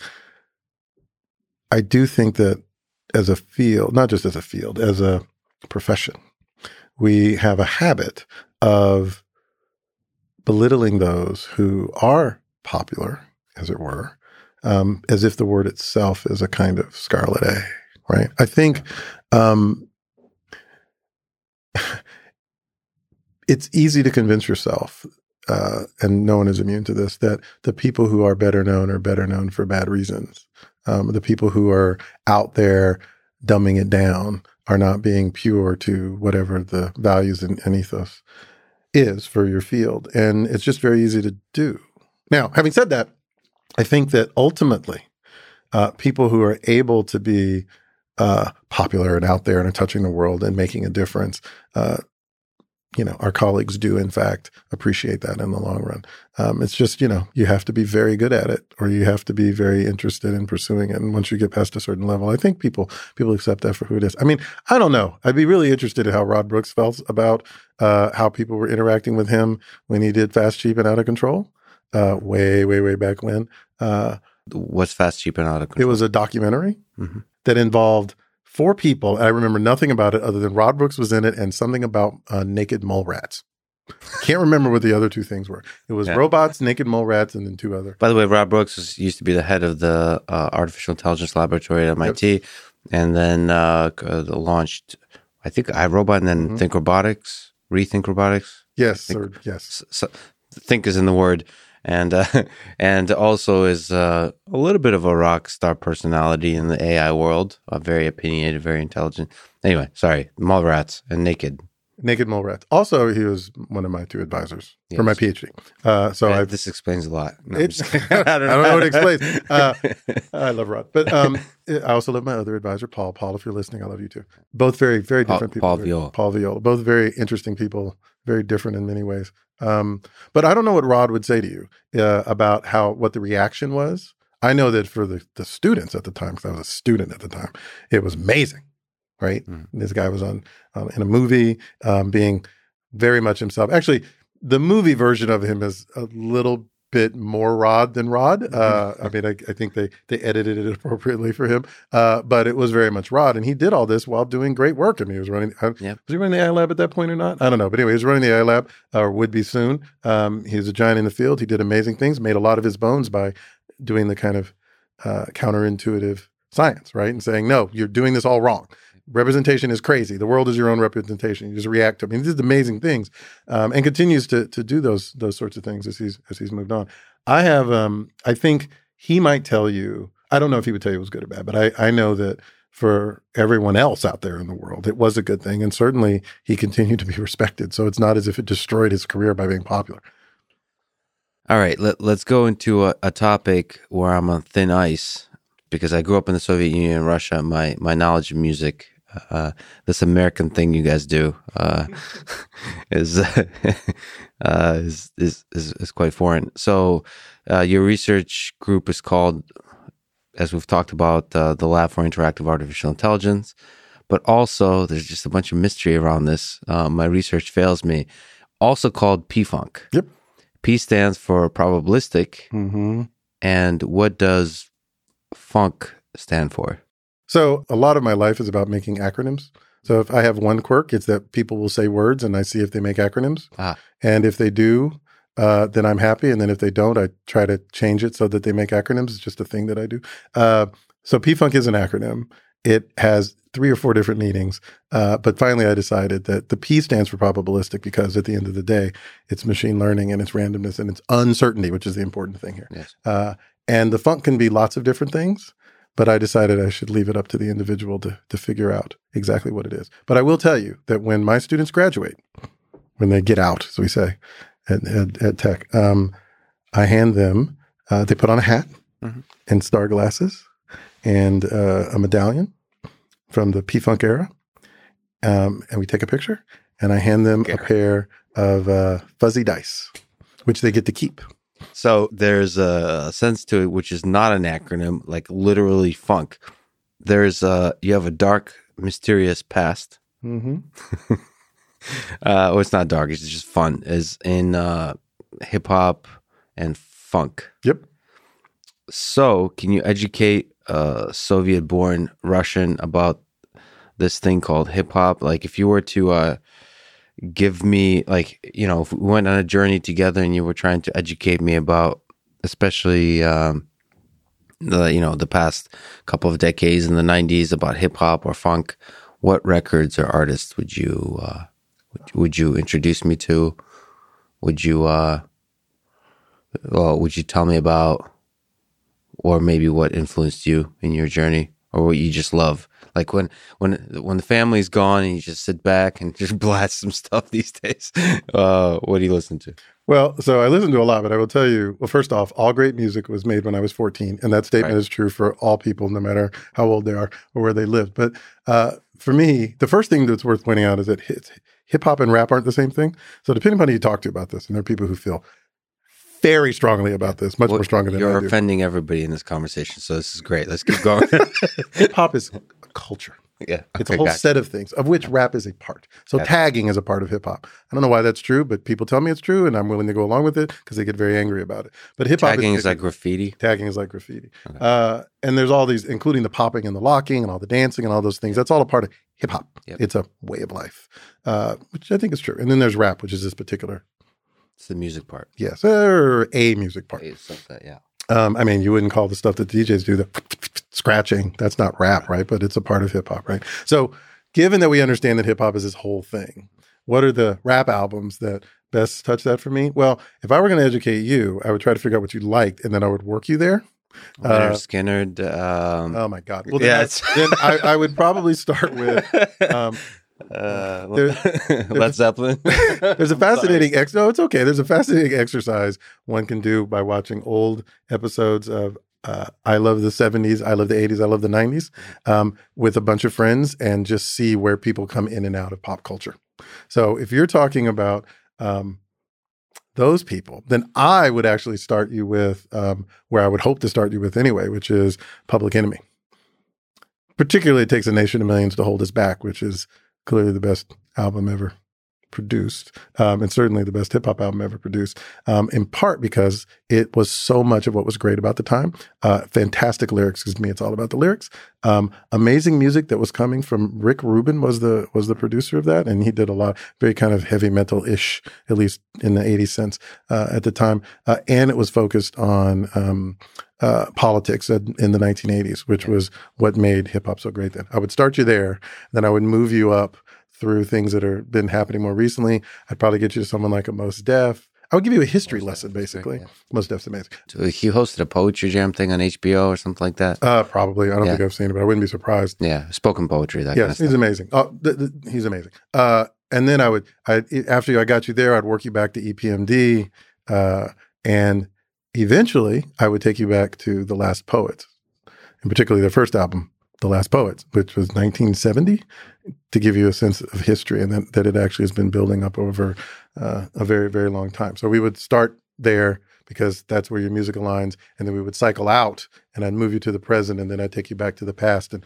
because I think a large part of people who are kind of confused about any kind of music, um, you know, the, the truth is this is the same thing we've always been talking about, right? It's about narrative and being a part of something and being immersed in something so you understand it, right? Mhm. Uh, jazz, which I also like, is one of the things that's cool about jazz is that you come and you meet someone who's talking to you about jazz and you have no idea what they're talking about, and then one day it all clicks and you've been so immersed in it you go oh yeah that's a charlie parker. And you- start using words that nobody else understands right? And it becomes a part of hip-hop's the same way.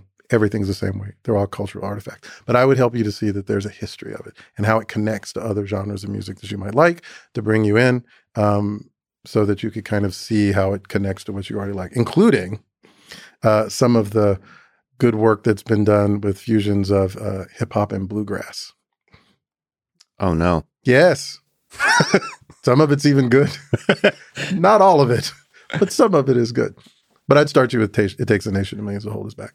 There's an interesting tradition in like more modern hip hop of um, integrating almost like classic rock songs or whatever, like integrating into the into their uh, music, into the beat, into mm-hmm. the whatever. It's kind of interesting. It it gives a whole new uh, not just classic rock, but what is it? Uh, Kanye with Gold Digger, the uh, mm-hmm. old R and B, taking and pulling old R and B, right? And well, that's been true since the beginning. That, I mean, in fact, that's in some ways that's why the DJ used to get hmm. top billing because it was the DJ that, that brought all the records together and made it worth so that people could dance. If you, you know, you go back, you go back to those days, mostly in New York, uh, though not exclusively, but mostly in New York, where it sort of came out of. Uh, you know, it was the DJ that brought all the music together and the beats and, and showed that basically music is itself an instrument. Very meta, uh, and you can bring it together, and then you sort of rap over it, and, and so on, and it sort of it, it, it moved that way. So that's going way way back. Now, in the period of time where I grew up, when I became really into it, um, which was mostly the '80s, it was more funk was the back for a lot of the stuff, Public Enemy, at that time, notwithstanding. Uh, and so, which is very nice because it tied into what my parents listened to and what I vaguely remember listening to when I was very small. Uh, so, and by the way, complete revival of George Clinton and Parliament and Funkadelic and all of those things uh, to bring it sort of back into the 80s and into the 90s. And as we go on, you're going to see, you know, the last decade and the decade before that being brought in. And when you don't think that you're hearing something you've heard, it's probably because it's being sampled by someone who, um, referring to something they remembered uh, when they were young, perhaps from somewhere else altogether. Mm. And you just didn't realize what it was uh, because it wasn't a popular song where you happened to grow up. So this stuff's been going on for a long time. It's one of the things that I think is beautiful. Run DMC, Jam Master Jay used to play, he played piano he would record himself playing piano and then sample that to make it a part of what was going on rather than play the piano. That's how his mind can think. Well, it's pieces. Like, You're putting pieces yeah. together. You're putting pieces of music together to create new music, right? Now, that doesn't mean that the root, I mean, the roots are doing their own thing. Yeah. Right.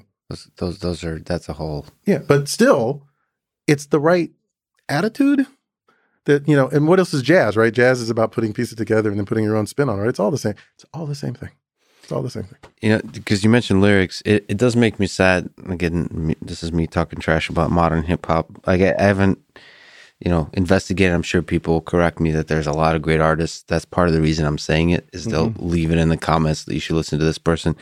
Is the lyrics went away from uh, talking about maybe not just politics but life and so on. Like you, you know, the kind of like protest songs, even if you look at like a Bob Marley, mm-hmm. or you said Public Enemy or Rage Against the Machine more on the rock side, there's I, th- that's the place where we go to those lyrics.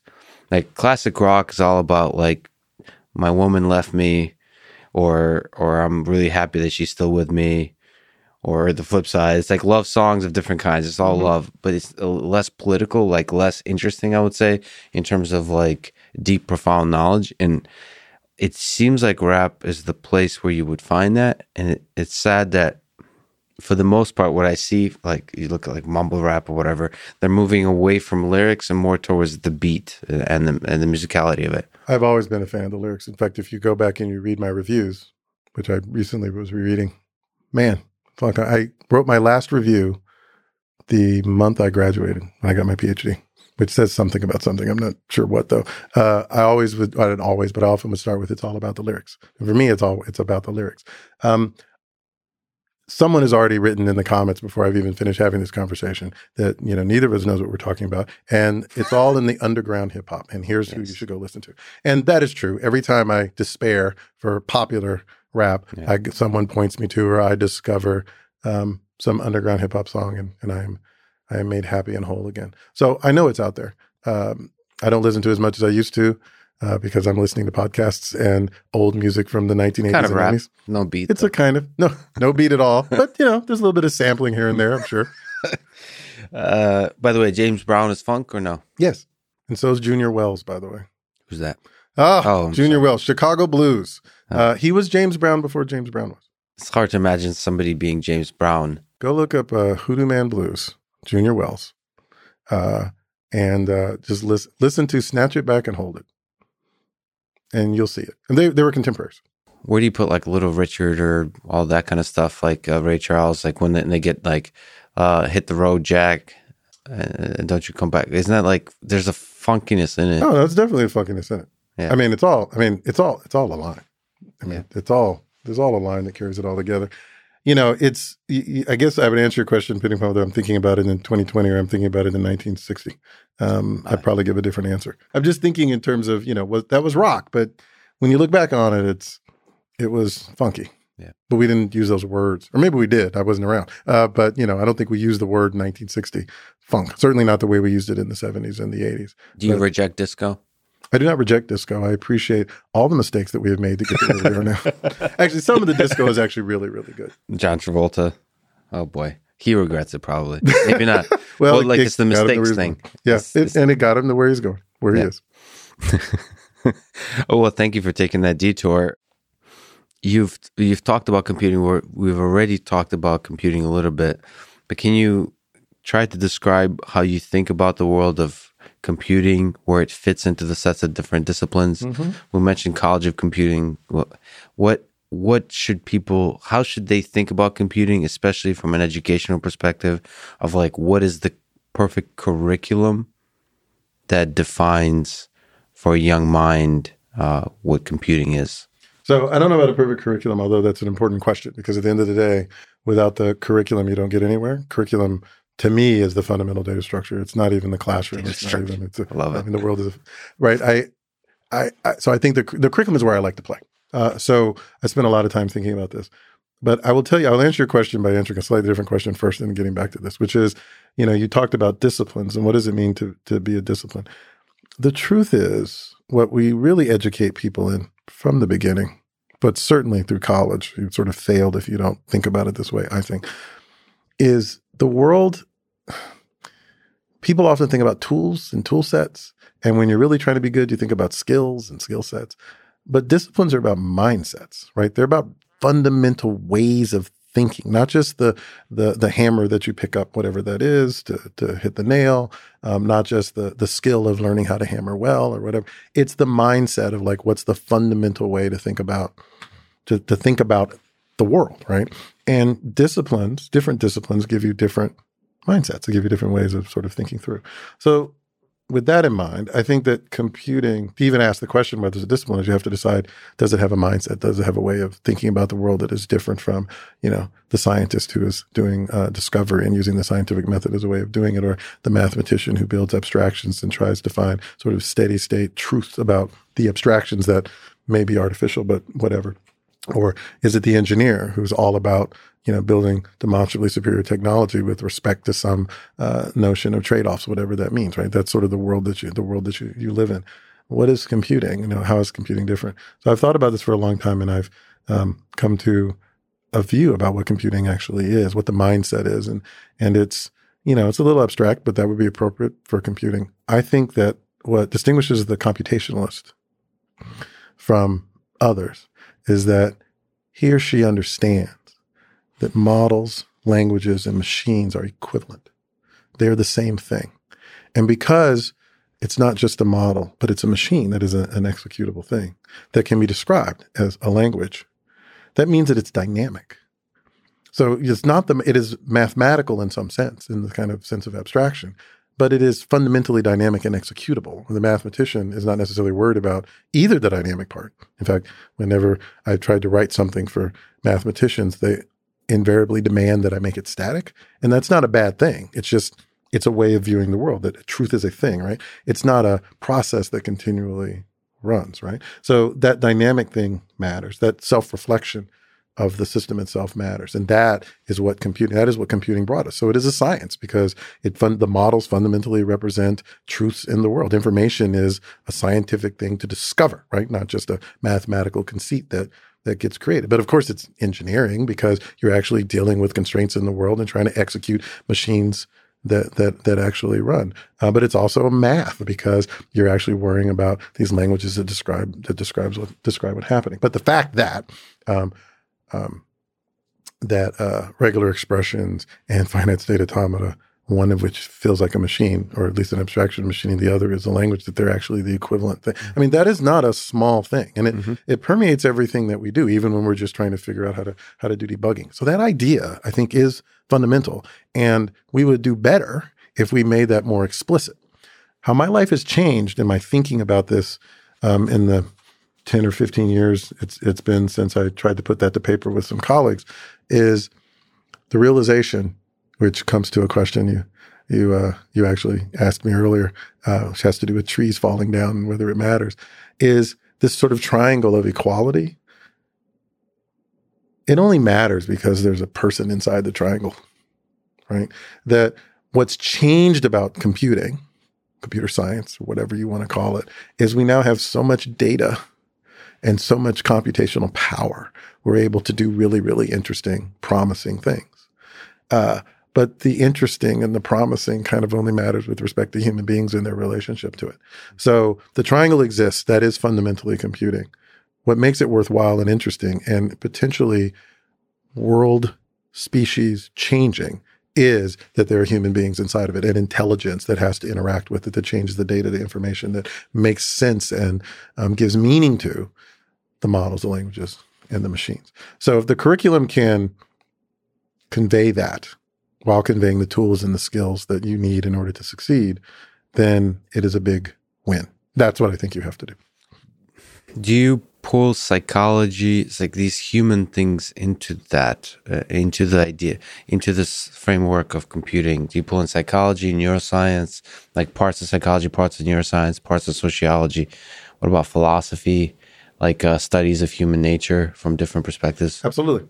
And by the way, it works both ways. So uh, let's take biology for a moment. It turns out a cell is basically a bunch of if then statements. Yeah. If you look at it the right way, uh, which is nice because I understand if then statements. I, I, never really enjoyed biology, but I do understand if then statements. And if you tell the biologists that and they begin to understand that, it actually helps them to, to think about a bunch of really cool things. There'll still be biology involved, but whatever. On the other hand, the fact of biology is in fact a bunch of the cell is a bunch of if then statements or whatever allows the computationalists to think differently about the language and the way that we well certainly the way we would do AI and machine learning but but it's just even the way that we think about we think about computation. So the important thing to me is as you know my engineering colleagues who are not in computer science worry about computer science eating up engineering to colleges where computer science is trapped. Um, it's, it's not a worry. You, you shouldn't worry about that at all. Computing is computer science computing it's not it's central, but it's not the most important thing in the world. It's not more important. It is just key to helping others do other cool things they're going to do. You're not going to be a historian in 2030. You're not going to get your PhD in history without understanding some data science and computing yeah. because the way you're going to get history done, in part, and I say done, the way you're going to get it done is you're going to look at data and you're going to let, you're going to have a system that's going to help you to analyze things, to help you to think about a better way to describe history and to understand what's going on and what it tells us about where we might be going. The same is true for psychology, same true for all of these things. The reason I brought that up is because the philosopher has a lot to say about computing. The psychologist has a lot to say about the way humans interact with computing, right? Um, and certainly a lot about intelligence, which, at least for me, ultimately is kind of the goal of building these computational devices is to build something intelligent. Did you think computing will eat everything in this, in some certain sense, or almost like disappear because it's part of everything? Uh, it's so funny you say this. So I, I want to say it's going to metastasize, but there's kind of two ways that fields destroy themselves. One is they become super narrow, and I think we can think of fields that might be that way. Um, they become pure, and we have that instinct. We have that impulse. I'm sure yeah. you can think of several people who want computer science to be this pure thing. The other way is you become everywhere and you become everything and nothing. And so everyone says, you know, I'm going to teach Fortran for engineers or whatever. I'm going to do this. And then you lose the thing that makes it worth studying mm-hmm. in and of itself. The thing about computing, and this is not unique to computing, though at this point in time it is distinctive about computing, where we happen to be in 2020, is we are both a thriving major fact, the thriving major, almost every place.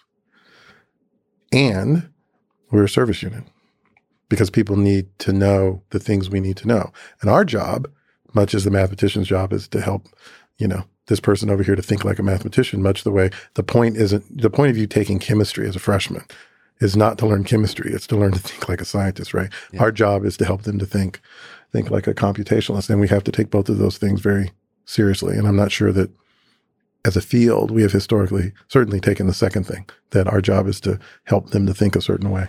People who aren't going to be our major, I don't think we've taken that that very seriously at all. I, I, don't know if you know who Dan Carlin is. He has this podcast called Hardcore History. Yes, I've just did an amazing um, four-hour conversation with him, mostly about Hitler. But I, uh, I I bring him up because he talks about this idea that it's possible that history as a field will become like currently most people study history a little bit. Mm-hmm. We kind of are aware of it. We have a conversation about it, different parts of it. I mean, there's a lot of criticism to say that some parts of history are being ignored, blah blah blah, so on. But most people are able to to uh, are, have a curiosity and able to learn it.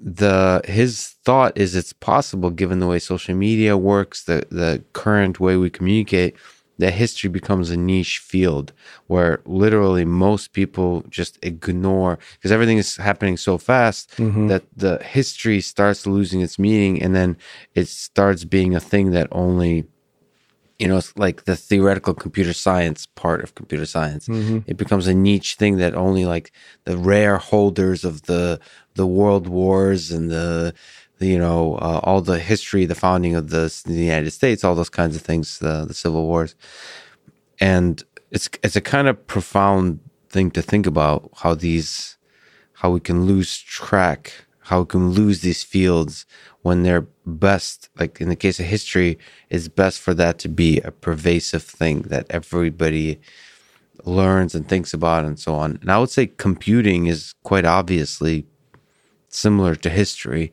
in the sense that it seems like it should be a a part of everybody's life to some degree, especially like as we move into the later parts of the 21st century.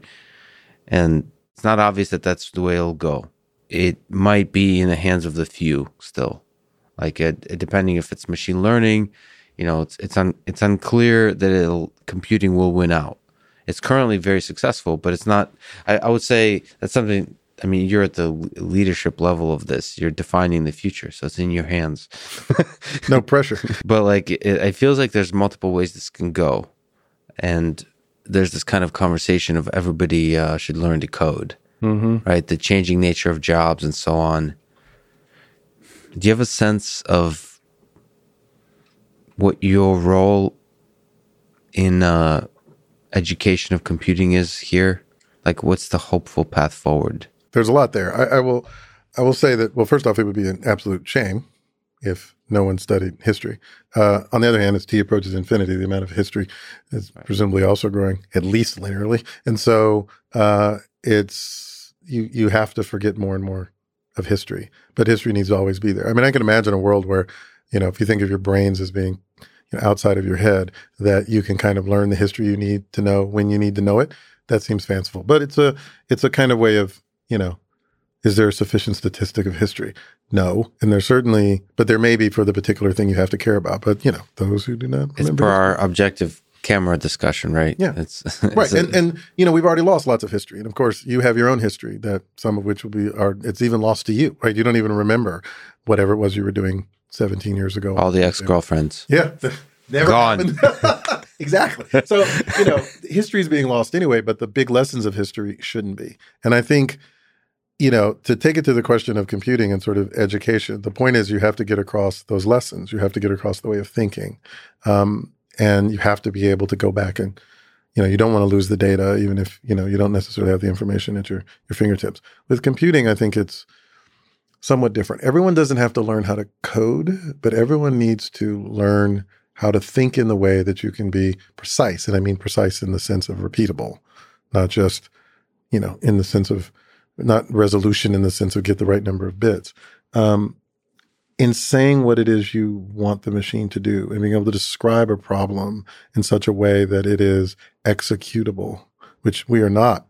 Human beings are not very good at that. In fact, I think we spend much of our time talking back and forth just to kind of vaguely understand what the other person means and hope we get it good enough that we can we can act accordingly. Um, you can't do that with machines, at least not yet. And so, you know, having to think that precisely about things is quite important. And that's somewhat different from coding. Coding is a crude means to an end. On the other hand, the idea of coding, what that means, that it's a programming language and it has these sort of things that you fiddle with and these ways that you express. That is an incredibly important point. In fact, I, I would argue that one of the big holes in machine learning right now and in AI is that we forget that we are basically doing software engineering. We forget that we are doing, um, we are using programming. Like we're using languages to express what we're doing. We get just so all caught up in the deep network or we get all caught up in whatever that we forget that, you know, we're making decisions based upon a set of parameters mm. that we made up. And if we did slightly different parameters, we'd have completely different different outcomes. And so the lesson of computing, computer science education, is to be able to think like that and to be aware of it when you're doing it. Basically, it's a you know, at the end of the day, it's a way of um, surfacing your assumptions. I mean, we call them parameters, or you know, we we we call them if-then statements or whatever. But you're forced to surface those those assumptions. That's the key, the key thing that you should get out of a computing education. That and that the models, the languages, and the machines are equivalent. But it actually follows from that that you have to be explicit about about what it is you're trying to do because the model you're building is something you will one day run. So you better get it right, or at least understand it and be able to express roughly what what you want to express. So I think it is key that we figure out how to educate everyone to think that way. Because at the end, it will not only make them better at whatever it is that they are doing, and I emphasize doing, it'll also make them better citizens. It'll help them to understand what others are doing to them so that they can react accordingly. Because you're not going to solve the problem of social media insofar as you think of social media as a problem by just making slightly better code, right? It only works if people react to it appropriately and know what's happening and therefore take control over what they're doing. I mean, that's that's my take on it. Okay, let me uh, try to proceed awkwardly mm-hmm. into the topic of race. Okay.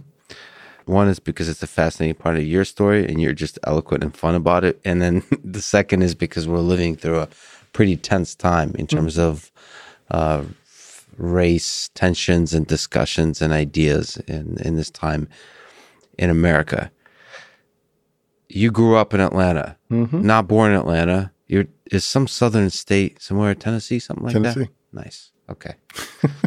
but that you, you early on you moved. You you basically uh, you uh, identify as an Atlanta native. Mm-hmm. Yeah, and uh, you've mentioned that you grew up in a predominantly uh, black neighborhood. By the way, black African American person of color. I prefer black. Black with yeah. a capital B. With a capital. the other letters are uh, the rest of them don't matter. So uh, the capital B. uh, okay, so predominantly black neighborhood, and so you didn't almost see race. Maybe you can correct me on that. Like, and then when just in the video you talked about when you showed up to Georgia Tech for your undergrad, you're one of the only uh, black folks there, and that was like, oh, that was a new experience. So can you take take take me from a just a human perspective, but also from a race perspective, your journey growing up in Atlanta and then showing up at Georgia Tech. Okay, that's easy. And by the way, that story continues through MIT as well. Yeah. Um, in fact, it was quite a bit more stark at, at MIT and, Boston. So maybe just a quick pause. Georgia Tech was undergrad, MIT was graduate school. Mm-hmm, mm-hmm. And I went directly to grad school from undergrad. So I had no I had no distractions in between my bachelor's and my master's and PhD. You didn't go on a backpacking trip in Europe? Mm, didn't do any of that. Didn't do. In fact, I, I literally went to IBM for three months, got in a car, and drove straight to Boston with my mother mm. or Cambridge. Yeah. Um, moved into an apartment I'd never seen over the Royal East. Anyway, that's a, that's another story. So let me tell you a little bit about. You miss MIT? Oh, I loved MIT. I don't miss Boston at all, but I loved MIT. Them as fighting words. Okay. Uh, so let's back up to this. So, as you said, I was born in Chattanooga, Tennessee. Uh, my earliest memories arriving in Atlanta in a moving truck at the age of three and a half. So I think of myself as being from Atlanta. A very distinct memory of that. So I grew up in Atlanta. It's the only place I ever knew as a kid. Uh, I loved it. Like much of the country and certainly much of Atlanta in the 70s and 80s, it was deeply highly segregated, uh, though not, not in a way that I think was obvious to you unless you were looking at it or were old enough to have noticed it. But you could divide up Atlanta, and Atlanta is hardly unique in this way, by highway, and you could get race and class that way. So I grew up um, not only in a predominantly black area, to say the very least, uh, I grew up on the poor side of that. Uh, uh, but I was very much aware of race for a bunch of reasons. One, that people made certain that I was, uh, my family did, but also that it would come up. So in first grade, uh, I had a girlfriend I say I had a girlfriend. I didn't have a girlfriend. I wasn't even entirely sure what girls were yeah. in the first grade. Uh, but I do remember she decided I was her girlfriend, the white girl named Heather. Um, and we had a long discussion about how it was okay for us to be boyfriend and girlfriend, despite the fact that she was white and I was black. Uh, between the two of you? yeah, between the two. Between the parents two know about this? Uh, yes, but being a girlfriend and boyfriend in first grade just basically meant that you spent slightly more time together during yeah. recess. It is, it had yeah. no mean. I think we Eskimo kissed once. Yeah. Uh, it doesn't mean it didn't mean hardly anything. Okay. It was at the time. It felt very scandalous because everyone was watching. I was like, ah, my life is now my life has changed in first grade. No one told me elementary school would be like this. Did you write poetry or? Not in first grade. Okay. That would come later. Okay. that would come during puberty. Uh, when I wrote lots and lots of poetry. Uh, anyway, so um, so I was aware of it. I didn't think too much about it, but I I, I was aware of it. Um, but I was surrounded. It wasn't that I wasn't aware of race; it's that I wasn't aware that I was a minority, which ah. is different. Uh, and it's because I wasn't, as far as my world was concerned. I mean, I'm six years old, five years old, first grade. The world is the seven people I see every day, right? You know, so so it didn't feel that way at all. Um, and by the way, this being Atlanta, home of the civil rights movement and all the rest, it meant that when I looked at TV, which back then one did because there were only three, four, or five channels, right? And I saw the news, which my mother might make me watch, you know, the uh, Monica Kaufman was was on TV um, telling me the news, and they were all black, and the mayor was black, and always been black, and so it just never occurred to me. Uh, when I went to Georgia Tech, I remember the first day walking across campus from West Campus to East Campus and realizing along the way that of the hundreds and hundreds and hundreds and hundreds of students that I was seeing, I was the only black one. That was enlightening um, and very off putting because it occurred to me. And then, of course, it continued that way for, well, for the rest of my for much of the rest of my career at Georgia Tech. Of course, I found lots of other students and I met people because in Atlanta, you were either black or you were white. There was nothing else. Um, so I began to meet students of Asian descent and I met students who we would call Hispanic and so on and so forth. And, you know, so my world, this is what college is supposed to do, right? It's supposed to open you up to people. And uh, it did. But it was a very strange thing to be uh, in the minority. Uh, when I came to Boston, uh, I will tell you a story. I I applied to one place as an undergrad, Georgia Tech, because I was stupid. I didn't know any better. I just didn't know any better, right? Mm-hmm. Um, no one told me. Uh, when I went to grad school, I applied to three places Georgia Tech, because that's where I was, MIT and CMU. Uh, when I got in to MIT, I I got into CMU, but I had a friend who went to CMU. And so I asked him what he thought about it. He spent his time explaining to me about Pittsburgh, much less about CMU, ah. but more about Pittsburgh, of which I developed a strong opinion based upon his strong opinion. Something about the sun coming out two days out of the year. Uh, and I didn't get a chance to go there because the timing was wrong. Um, I think it was because the timing was wrong. At MIT, I asked uh, 20 people I knew, either when I visited or I had already known for a variety of reasons, whether they liked Boston. And 10 of them loved it and 10 of them hated it. The 10 who loved it were all white the 10 who hated it were all black. And they explained to me very much why that was the case. Um, both sets told me why, why it is. And the stories were remarkably the same for the two clusters. Um, and I came up here and uh, I could see it immediately uh, why people would love it and why people would not. And uh, the people tell you about the nice coffee shops and uh, well, when coffee shops, it was CD used CD places. But yeah, yeah. it was that kind of a thing. Yeah. Nice shops. Oh, there's all these students here. Harvard Square is beautiful. Yeah. You can do all these things, and you can walk in something about the outdoors, which I wasn't the slightest bit interested. in. Uh, the outdoors is for the bugs; it's not for humans. Um, and the that's, that's that should be a T-shirt. yeah, I mean, that's the way I feel about it. Um, the and uh, the black folk told me completely different stories about which part of town you did not want to be caught in uh, after dark. And um, and I heard all, but that was nothing new. So uh, I decided that MIT was a great place to be as a university, and I believed it then. I believe it now. Uh, and that whatever it is I wanted to do, I thought I knew what I wanted to do, but what if I was wrong?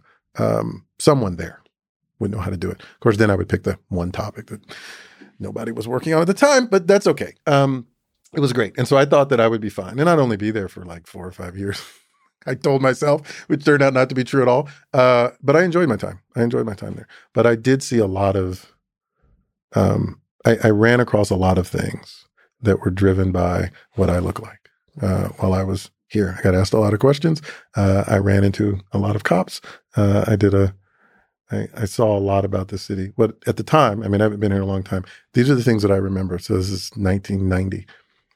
There was not a single black radio station. Now this is 1990. There aren't. I don't know if there are any radio stations anymore.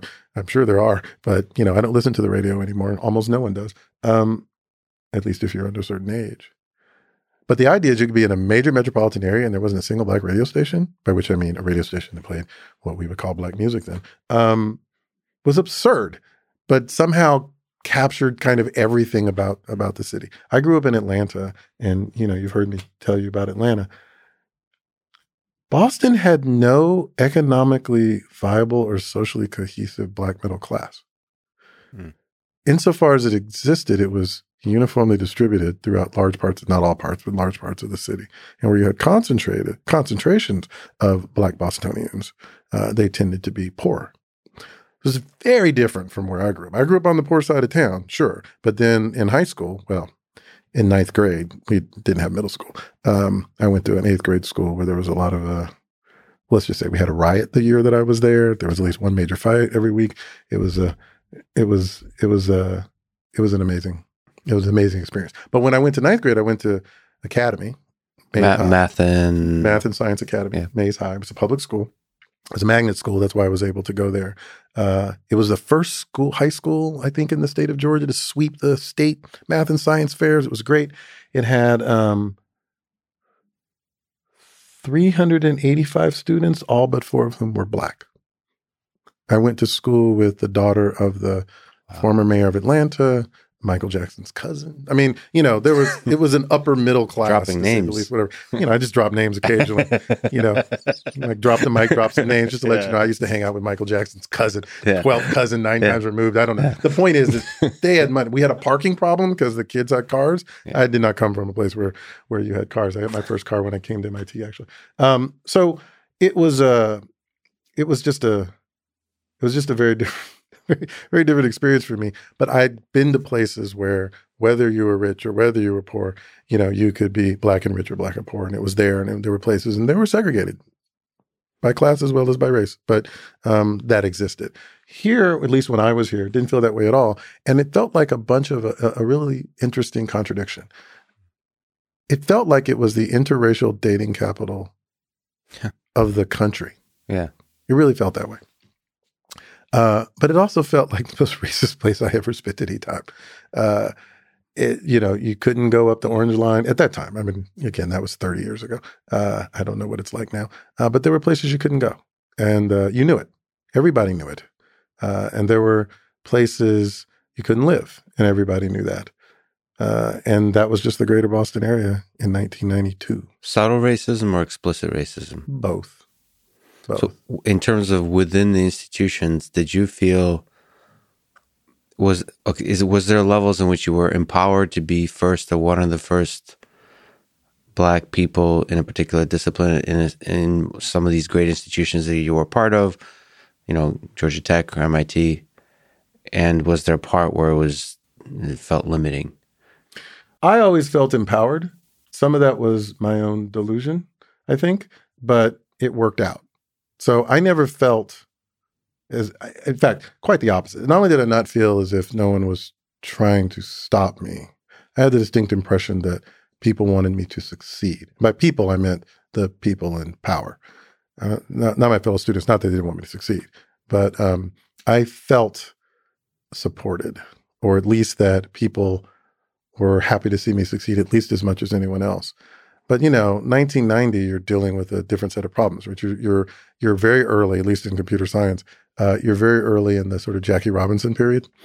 You know, there's this thing called the Jackie Robinson syndrome, which is that you you have to, you know, the first one has to be perfect or has to be sure to succeed because if that person fails, no one else comes after for a long time. So, um, you know, it was kind of in everyone's best interest. But I think it came from a sincere place. I'm completely sure that people uh, went out of their way to try to make certain that uh, the environment would be good, not just for me, but for the other people who, of course, were around. And I was hardly the only. I was the only person in the AI lab, but I wasn't the only the the only person at, at MIT by a long shot. Um, on the other hand, we're what at that point we would have been what less than 20 years away from the first black PhD to graduate from MIT, right? Shirley Jackson, right? 1971, something like that, somewhere around then. Um, so we weren't that far away from the first first, and we were still another eight years away from the first black PhD in computer science, right? So um, we were in a, it was it was a sort of interesting time, but I did not feel as if the institutions of the university were against any of that. And furthermore, I felt as if there was enough of a critical mass across the institute from students and probably faculty, though I didn't know them, um, who wanted to make certain that the right thing happened. That's very different from the institutions of the rest of the city, uh, which I think were designed in such a way that uh, they felt no need to be supportive. Let me ask a touchy question on that. Uh, so you kind of said that you didn't feel you felt empowered. Is there some lesson advice in the sense that no matter what, you should feel empowered? You should you said you use the word I think illusion or delusion. Mm-hmm. Is there a sense from the individual perspective where you should always kind of ignore, you know, the the uh, uh, ignore your own eyes, ignore the the the little forces that you are able to observe around you that are like trying to mess with you of whether it's jealousy, whether it's hatred in its pure form, whether it's just hatred in its like diluted form, mm-hmm. all that kind of stuff, and just kind of see yourself as empowered and confident, all those kinds of things. I mean, it certainly helps, but it's it, there's a trade off, right? You have to be deluded enough to think that you can succeed. I mean, you can't get a PhD unless you're crazy enough to think yeah. you can invent something yeah. that no one else has come up with. I mean, that kind of massive delusion is that. So you have to be deluded enough to believe that you can succeed despite whatever odds you see in front of you. But you can't be so deluded that you don't think that you need to step out of the way of the oncoming train. Right. Right. So it's all a trade off, right? Uh, you have to kind of believe in yourself. It helps to have a support group around you in some way or another. Um, I was able to find that. I've been able to find that wherever I've gone, even if it wasn't necessarily on the floor that I was in. I had lots of friends when I was here. Many of them still live here. Um, and I've kept up with many of them. So I felt supported. And certainly I had my mother and my family and those people uh, back home. Uh, that I could always I could always lean back on, even if it were a long distance call that cost money, which, if, you know, not something that any of the kids today even know what I'm talking about. But you know, back then it mattered. Calling my mom was an expensive proposition. Uh, but you know, you have that, and it's fine. I, I think it helps, but you cannot be so deluded that you miss the obvious because it makes things slower and it makes you think you're doing better than you are, um, and it will hurt you in the long run. You mentioned cops. Uh, you tell a story of being pulled over uh, perhaps it happened more than once? Oh, more than once, for sure. One, could you tell that story? And in general, can you give me a sense of what the world looks like when the when uh, the law doesn't always look at you with uh, uh, with a blank slate, with like with uh, with uh, objective eyes. I don't know how to say it more poetically. Well, I guess the uh, I I don't either. I guess the the answer is it looks exactly the way it looks now, because this is the world that we happen to live in. Right? It's people clustering and doing the things that they do and making decisions based on and you know one or two bits of information they find relevant, which by the way are all positive feedback loops. Uh, which makes it easier for you to believe what you believed before because you behave in a certain way that makes it true and it goes on in circles and it cycles and it cycles and it cycles. So it's just about being on edge. I do not, despite having made it over 50 now. despite Congratulations, by the way. God, um, I have a few gray hairs here and there. You did pretty um, good. I, I think, you know, I don't imagine I will ever see a police officer and not get very, very tense. Now, everyone gets a little tense because it probably means you're being pulled over for speeding or something, or you're going to get a ticket or whatever, right? I mean, the interesting thing about the law in general is that most human beings' experience of it is fundamentally negative, right? Yeah. You're only dealing with a lawyer if you're in trouble, except in a few very small circumstances, right? But So that's just a that's an underlying reality. Now imagine that that's also at the hands of the police officer. I remember at the time when I was when when I got pulled over that time, halfway between Boston and Wellesley, actually. Um, I remember thinking, as he, when he pulled his gun on me, that if he shot me right now, he'd get away with it. That was the worst thing that I felt about that particular moment is that if he shoots me now, he will get away with it. It would be years later when I realized actually much worse than that is that he'd get away with it.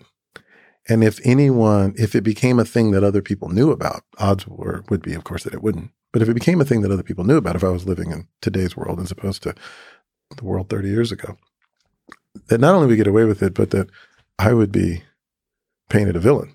I was probably big and scary, and I probably moved too fast. And if only I'd done what he said, and da da da da da da, which is somehow worse, right? You, you know, that hurts not just you, you're dead, uh, but your family and the way people look at you and look at your legacy or your history. Um, that's terrible, and it would work. I absolutely believe it would have worked had he done it. Now, he didn't. I don't think he wanted to shoot me. I don't think he felt like killing anybody. He did not go out that night expecting to do that or planning on doing it. And I wouldn't be surprised if he never ever did that um, or ever even pulled his gun again. I don't know the man's name. I don't remember anything about him. I do remember the gun. Guns are very big when they're in your face. I can tell you this much. They're much larger than they seem. But. And you're basically like speeding or something like that. He or said I ran a light. I ran a light. Sure. I don't think I ran a light. But, you know, in fact, I may not have even gotten a ticket. I may have just gotten a warning. I think but, he was a little spooked But he pulled too. a gun. Yeah. Apparently I moved too fast or something. Rolled my window down before I should have. It's unclear. I think he thought I was going to do something, or at least that's how he behaved. So, how, if we can take a little walk around your brain, how do you feel about that guy and how do you feel about cops well, after I don't, that experience? Well, I don't remember that guy. But my views on police officers is the same view I have about lots of things. Fire is an important and necessary thing in the world, but you must respect fire because it will burn you. Fire is a necessary evil in the sense that it can burn you, necessary in the sense that, you know, heat and all the other things that we use fire for. So when I see a cop, I see a giant ball of flame and I just try to avoid it. And then some people might see a nice place, uh, a nice thing to roast marshmallows with a family over, mm-hmm. which is fine. I don't roast marshmallows. Okay, so let me go a little darker, and I apologize. Just talked to Dan Carlin about Hitler for four hours, so mm-hmm. uh, if I sorry if I go uh, uh, dark here a little bit, but is it easy for that this experience of just being careful with the fire and avoiding it to turn to hatred? Yeah, of course. And one might even argue that it is a uh, a logical conclusion, right? On the other hand, you've got to live in the world, and uh, I don't think it's helpful. Hate is something one should. Res- I mean, hate hate is something that takes a lot of energy, so one should reserve it for when it is useful, and not carry it around with you all the time. Again, there's a big difference between the happy delusion that convinces you that you can actually get out of bed and make it to work today without getting hit by a car. And the sad delusion that means you can not worry about this car that is barreling towards you, right? So we all have to be a little deluded because otherwise we're paralyzed, right? But one should not be ridiculous. If we go all the way back to something you said earlier about empathy, um, I think what I would ask other people to get out of this one of many, many, many stories is to recognize that it is real. Um, people would ask me to empathize with the police officer. I would quote back statistics saying that, you know, being a police officer, police officer isn't even in the top 10 most dangerous jobs in the United States. You're much more likely to get killed in a taxi cab. Half of police officers are actually killed in the um, by suicide.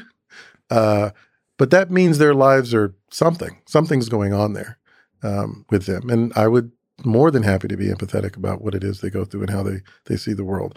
I think, though, that if we step back from what I feel and we step back from what an individual police officer feels, you step up a level and all this, because all things tie back into interactive AI, The real problem here is that we've built a narrative, we built a big structure that has made it easy for people to put themselves into different pots, in the different clusters, and to um, basically forget that the people in the other clusters are ultimately like them.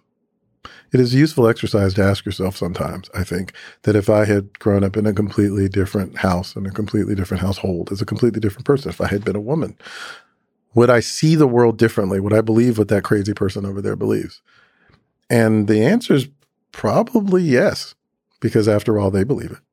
And fundamentally, they're the same you. So then what can you possibly do to fix it? How do you fix Twitter if you think Twitter needs to be is broken or Facebook if you think Facebook is broken? How do you fix racism? How do you fix any of these things? It's all structural, right? It's not individual. I mean, individual conversations matter a lot, but you have to create structures that allow people to have those individual conversations all the time in a way that is relatively safe um, and that allows them to understand that other people have had different experiences, but that ultimately were the same, which sounds very, um, I don't even know what the right word is. I'm trying to avoid a word like saccharine, but you know, it's, it feels very optimistic. But I think that's okay. I think that's a part of the delusion is you want to be a little optimistic and then recognize that the hard problem is actually setting up the structures in the first place because it's in no one's, it's in almost no one's interest to change the infrastructure. Right. I, I tend to believe that leaders have a big role to that of selling that optimistic delusion to everybody, mm-hmm. and that eventually leads to the building of the the structures. But that requires a, a leader that unites, uh, sort of unites everybody on a vision as opposed to divides on a vision, which is this particular moment in history feels like there's a non-zero probability if we go to the p of something akin to a violent or a non-violent civil war this is one of the most divisive periods of american history in recent you, know, you can speak to this from a per, perhaps a more knowledgeable and deeper perspective than me. But from my naive perspective, this seems like a very strange time. There's a lot of anger. Mm-hmm. And it has to do with people, I mean, for many reasons. One, the thing that's not spoken about, I think, much is the quiet economic pain of 1000000s mm-hmm. that's like growing because of COVID, because of closed businesses, because of like lost dreams. So that's building, whatever that tension is is building. The other is there is seems to be an elevated level of emotion. I'm not sure if you can psychoanalyze where that's coming from, but this sort of from which the protests and so on percolated. It's like why now? Why this particular moment in history? Oh, because time enough time has passed. Right? I mean, you know, the very first race riots were in Boston. Uh, not to draw anything. Really? When? Oh, this is before like going way. I mean, like the 1700s or whatever, right? I mean, okay. there was a massive okay, one gotcha. in New York. I mean, I'm talking way, way, way back when. Yeah. So um, Boston used to be the hotbed of riots. It's just what Boston was all about, yeah. uh, or so I'm told from history class. Uh, there's an interesting one in New York. Um, I don't remember when that was. Anyway, the the the point is, you know, it, it, basically, you got to get another generation old enough to be angry, but not so old to remember what happened the last time. right. Yeah. And that's sort of what happens. But, you know, you, gotcha. you, you, said like two completely, you, you, said two things there that I think are worth unpacking. Uh, one has to do with this, this sort of moment in time. Uh, and, you know, why? Why is this sort of upbuilt? And the other has to do with a kind of, um, sort of the economic reality of COVID. So I'm actually, I want to separate those things because, for example, you know, this happened before COVID happened, right? So let's separate these two things for a moment. Now, let me preface all this by saying that although I am uh, interested in history, uh, one of my three minors as an undergrad was history, specifically oh, history of the 1960s. Um, interesting. The other was Spanish, and uh, okay, uh, that's a mistake. Oh, I loved. I loved. Okay, uh, and history of Spanish and Spanish history actually, but Spanish, and the other was um, what we would now call cognitive science, but at the time, um, oh, that's fascinating. Interesting. Uh, I minored in at CogSci here uh, for grad school. That was really that was really fascinating. It was a very different experience from all the computer science classes I've been taking, even the CogSci classes I was taking taking at, at an undergrad. But anyway, um, I'm not. I'm. I am a. I'm interested in history, but I'm hardly a historian. Right? Yes. Uh, so you know, forgive my my simple. I will ask the audience to forgive my my simplification, um, but I think the question that's always worth asking, as opposed to it's the same question, but a little different. Not why now, but why not before, right? So why the 1950s, 60s civil rights movement as opposed to the 1930s, 1940s? Well, first off, there was a civil rights movement in the 30s and 40s. It just wasn't of the same character or quite as well known. Post World War II, lots of interesting things were happening. It's not as if a switch was turned on and um, Brown versus the Board of Education or the Montgomery boys, uh, bus boycott, and that's when it happened. These things have been building up forever, and you can go all the way back and all the way back and all the way back. And you know, Harriet Tubman was not born in 1950, right? So you know, we can take these things. It could have easily happened after world, right after World War II. Yes, I think, and again, I am not a scholar, but I think that the big difference was TV. these things are visible yeah. People can see them. They're, yeah. It's hard to avoid, right? The, yeah. you know, why not James Farmer? Why Martin Luther King? Because one was born 20 years after the other or whatever. Uh, I think it turns out that, you know, you know what King's biggest failure was in the early days? It was in Georgia. You know, they were doing some, uh, doing the usual thing, uh, trying to, trying to integrate.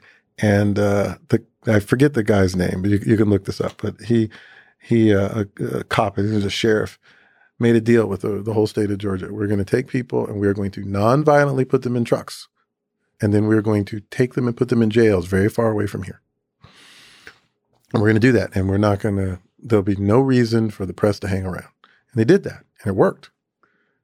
And the press left, and nothing changed. So next, they went to Birmingham, Alabama, and Bull O'Connor, and you got to see on TV little boys and girls being hit with fire hoses and being knocked down. And there was outrage and things changed, right? Part of the delusion is pretending that nothing bad is happening that might force you to do something big you don't want to do. Um, but sometimes it gets put in your face and then you kind of can't ignore it. And a large part, in my view, of what happened right was that it was too public to ignore. Now, we created other ways of ignoring it. Um, lots of change happened in the South, but part of that delusion was that it wasn't going to affect the West or the Northeast. And of course it did. And that caused its own set of problems, which went into the late 60s into the 70s. And, you know, in some ways we're living with that legacy now, uh, and so on. So why not what's happening now? Why didn't happen 10 years ago? I think it's people have more voices. There's not just more TV, there's social media. It's very easy for these things to kind of build on themselves. Mm-hmm. Uh, and things are just quite visible. Um, and there's demographic change. I mean, the world is changing rapidly, right? And so it's very difficult. Uh, you're now seeing people you could have avoided seeing most of your life growing up in a particular time. Uh, and it's happening, it's dispersing at a speed that is fast enough to cause concern for some people, but not so fast to cause massive negative reaction. Uh, so that's that. On the other hand, and again, that's a massive oversimplification but I think there's something there anyway, at least something worth exploring. I'm happy to be yelled at by a real historian. Oh yeah, I mean there's there's just a, uh, the obvious thing. I mean, I guess you're implying, but not uh, saying is. I mean, it seemed to have percolated the most with just a single video, for example, the George Floyd uh, video. A difference makes makes it, it's, it's fascinating to think that that whatever the mechanisms that put injustice in front of our face, not like but like directly in, our, in, front of our face, those mechanisms are the mechanisms of change. Yeah. On the other hand, Rodney King. So no one remembers this. I seem to be the only person who remembers this. But sometime before the Rodney King incident, there was a guy who was a police officer who was saying that things were really bad in Southern California.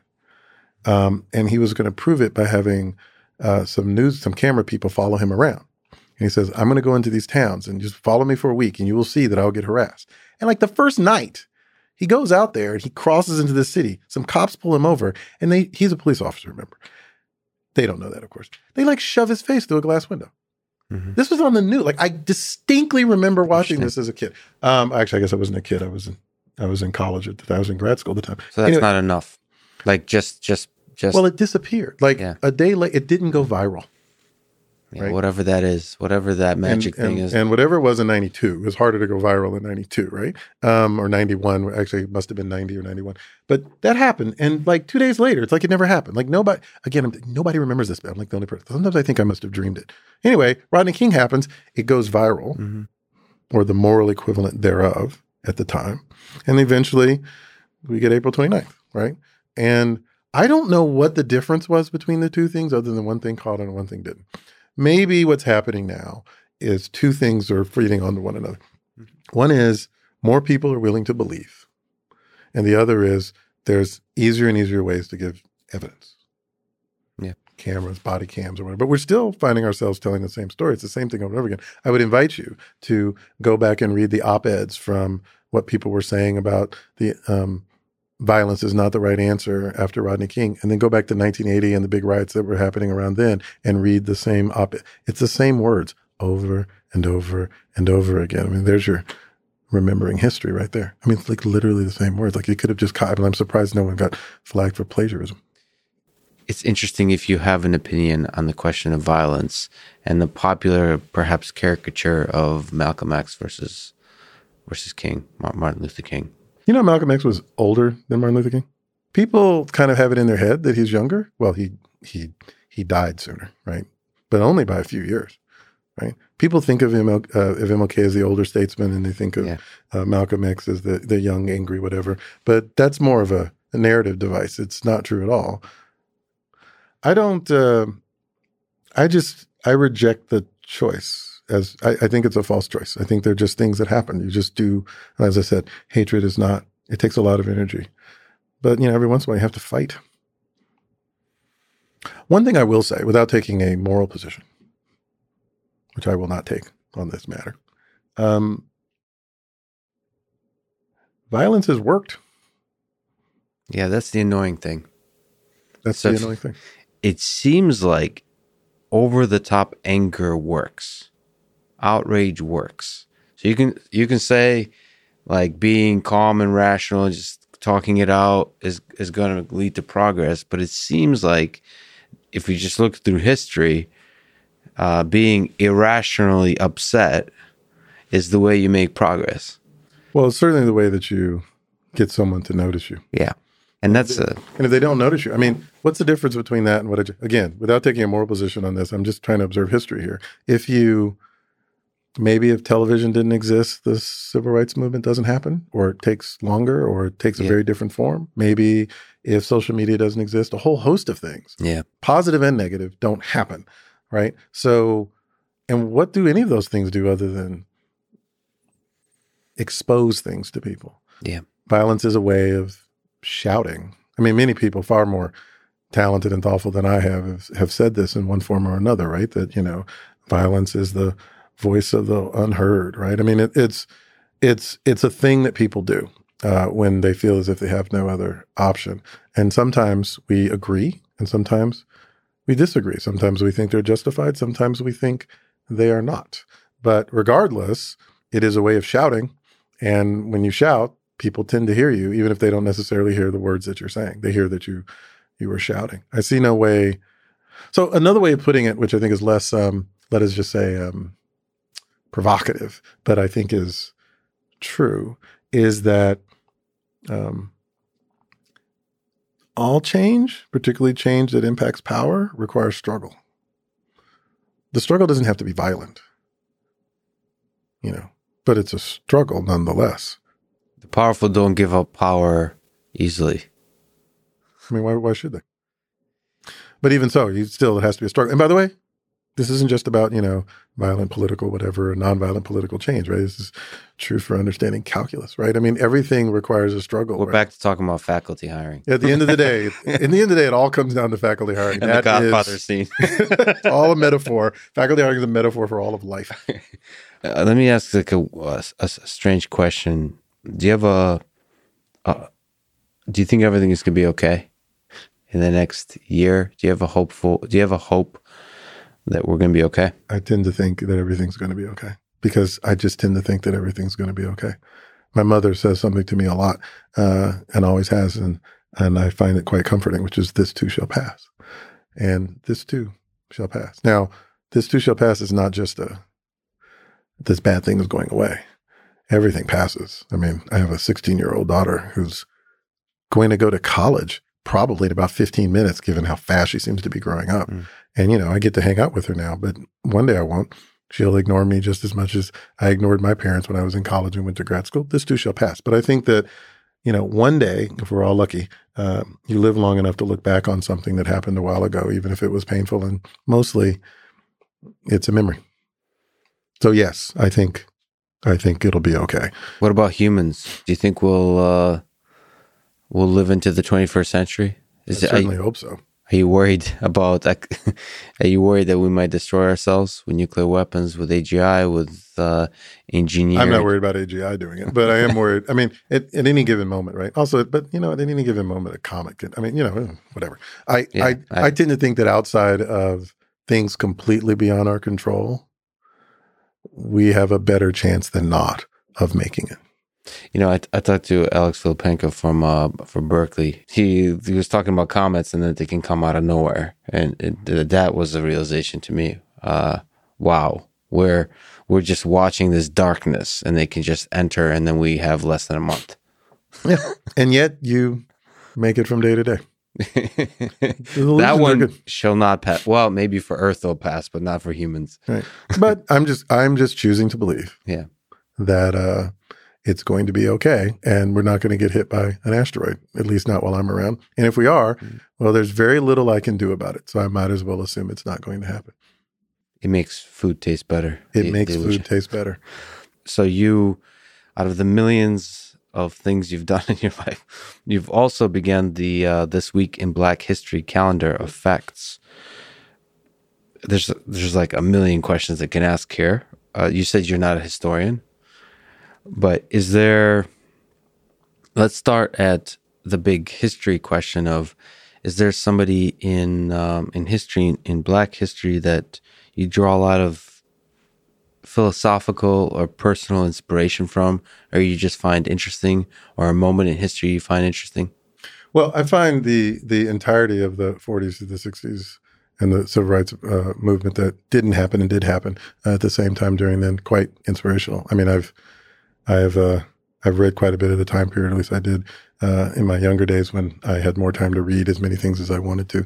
Uh, what was quirky about this week in Black History when I started uh, in the 80s uh, was how focused it was. And it was because of the sources I was stealing from. And I was very much stealing from sources. Like I'd mm-hmm. take calendars, anything I could find.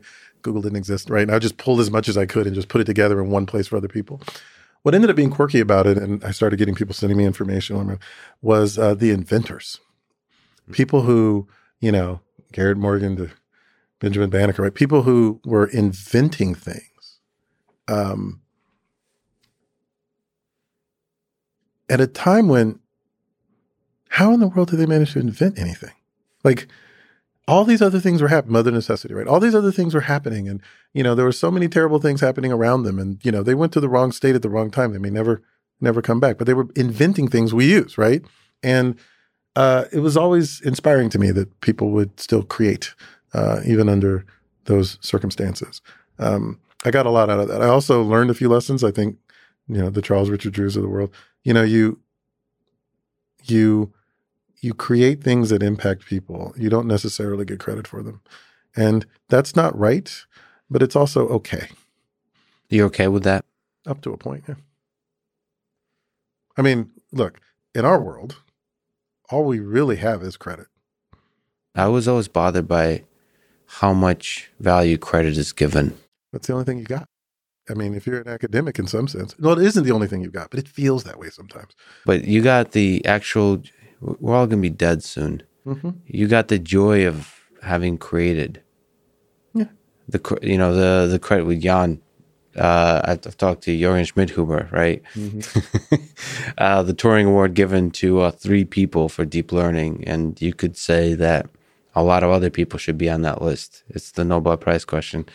Yeah, it's sad it's sad and people like talking about it, but I feel like in the long arc of history, the only person who'll be remembered is Einstein, Hitler, maybe Elon Musk. Mm-hmm. Well, and the rest know, of us are just like. Well, you know, someone asked me about immortality once, and and I said, and I stole this from somebody else. I don't remember who, but it was, you know, I asked him, "What's your great grandfather's name?" Any of them. Of course, they don't know. Most of us do not know. I mean, I'm not entirely sure. I know my grandparents' name, all my grandparents' names. I know what I called them, right? I don't know any of their middle names, for example. Um, it's within living memory, so I could find out. Actually, my grandfather didn't know when he was born. I had no idea how old he was, right?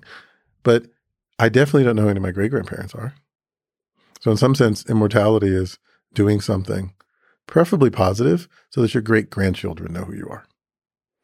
Right. And that's kind of what you can hope for, which is very depressing in some ways. Uh, you can, I could turn it into something uplifting if you need me to, but yeah, can you do the work here? yeah, it's, it's, it's simple, right? It doesn't matter. I don't know, have to know who my great grandfather was to know that I wouldn't be here without him. Yeah. And I don't know who my great grandchildren are, certainly who my great great grandchildren are, and I'll probably never meet them, although I would very much like to. But hopefully, I'll set the world in motion in such a way that their lives will be better than they would have been if I hadn't done that. Well, certainly they wouldn't have existed if I hadn't done the things that I did. So um, I think that's a good positive thing. You live on through other people. Are you afraid of death? I don't know if I'm afraid it? of death, but I don't like it. That's another T-shirt. uh, I mean, do you ponder it? Do you, uh, yes. do you think about the the the inevitability of oblivion? Yes, uh, I do occasionally. Um, this feels like a very Russian conversation, actually. It's, it's very um, yeah. I will tell you a story, a very uh, something that happened to me recently. I um, if you look very carefully, you will see I have a scar. Yes. Um, which by the way is an interesting story of its own about why people who have half of their thyroid taken out some people get scars and some don't um, but anyway i uh, i had half my thyroid taken out the way i got there by the way is its own interesting story but i won't go into it just suffice it to say i did what i, I keep telling people you should never do which is never go to the doctor unless you have to because there's nothing good that's ever going to come out of a doctor's yeah. visit right so i went to the doctor to do look at one thing, this little bump I had on the side that I thought might might be something bad because my mother made me. And I went there and he's like, "Oh, it's nothing. But by the way, your thyroid is huge. Can you yeah. breathe? Yes, I can breathe. Are you sure? Because it's pushing on your windpipe. You should be dead." Ah, right. So I ended right. up going there and uh, to get my uh, to, to, look at my thyroid. It was growing. I had what's called a goiter. Um, and he said we're going to have to take it out at some point. When? Sometime before you're 85, probably. But if you wait till you're 85, that'll be really bad because you don't want to have surgery when you're 85 years old, uh, if you can help it. Um, certainly not the kind of surgery it takes to take out your, your thyroid. So um, I went there and uh, we decided, I would decide I'd put it off until December 19th because my birthday's December 18th. And I wanted to be able to say I made it to 49 or whatever. So I said, I'll wait till after my birthday. Um, in the intervene, in the si- first six months of that, yeah. uh, nothing changed.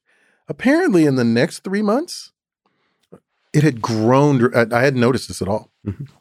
Uh, I went and had surgery. They took out half of it. The other half is still there and working fine, by the way.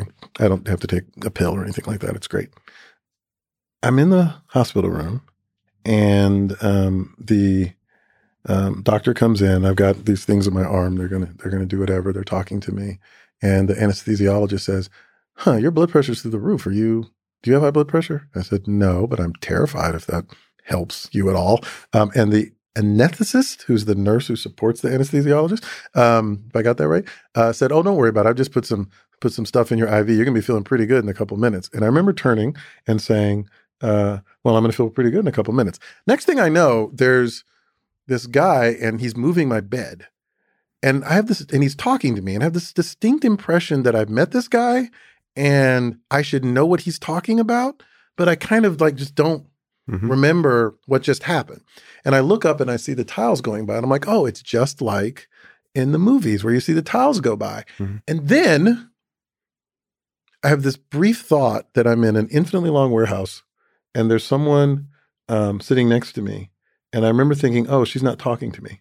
And then I'm back in the, the, the hospital bed. And in between the time where the tiles were going by and I got in the hospital bed, something like five hours had passed. Apparently, it had grown so much that it was a four and a half hour procedure instead of an hour long procedure. Mm-hmm. I lost a neck size and a half. It's pretty big. Apparently, it was as big as my heart. Why am I telling you this? I'm telling you this because it's a hell of a story already. Between so. tiles going by and me waking up in my hospital bed, no time passed. There was no sensation of time passing. When I go to sleep and I wake up in the morning, I have this feeling that time has passed, this feeling that something has physically changed about me. Nothing happened between the time they put the magic juice in me and the time that I woke up. Nothing. By the way, my wife was there with me talking. Apparently, I was also talking. I don't remember any of this, but luckily I didn't say anything I wouldn't normally say. My memory of it is I would talk to her and she would teleport around the room. Hmm. And then I accused her of witchcraft, and that was the end of that. But she, her point of view is I would start talking and then I would fall asleep and then I would wake up and leave off where I was before. I had no notion of any time passing. I kind of imagine that that's death. yeah. Is the lack of sensation of time passing. And on the one hand, I am, uh, I don't know, soothed by the idea that I won't notice. On the other hand, I am very unhappy at the idea that I won't notice.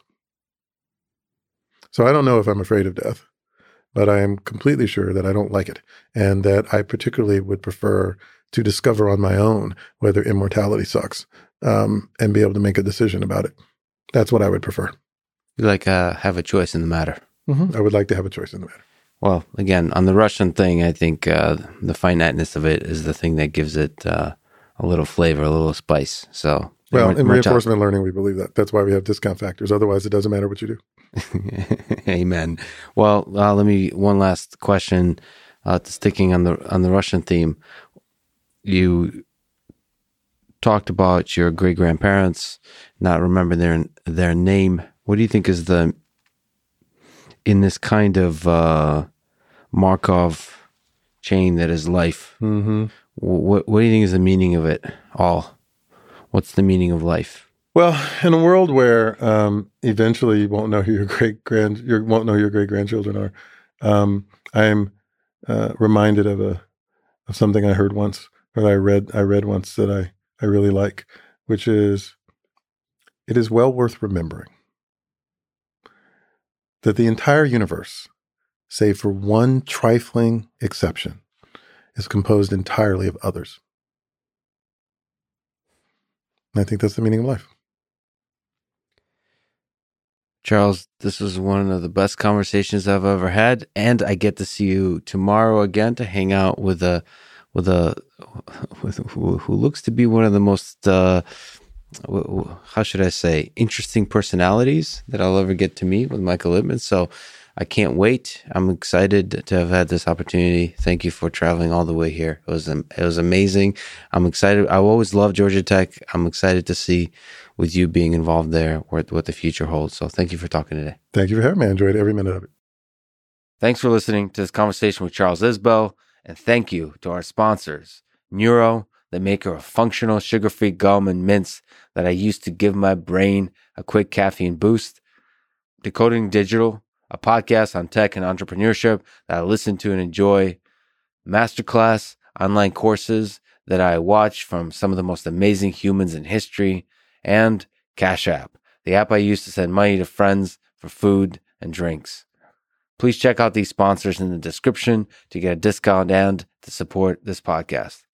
If you enjoy this thing, subscribe on YouTube, review it with five stars on Apple Podcast, follow on Spotify, support on Patreon, or connect with me on Twitter at Lex Fridman. And now let me leave you with some poetic words from Martin Luther King Jr. There comes a time when people get tired of being pushed out of the glittering sunlight of life's July and left standing amid the piercing chill of an alpine November. Thank you for listening and hope to see you next time.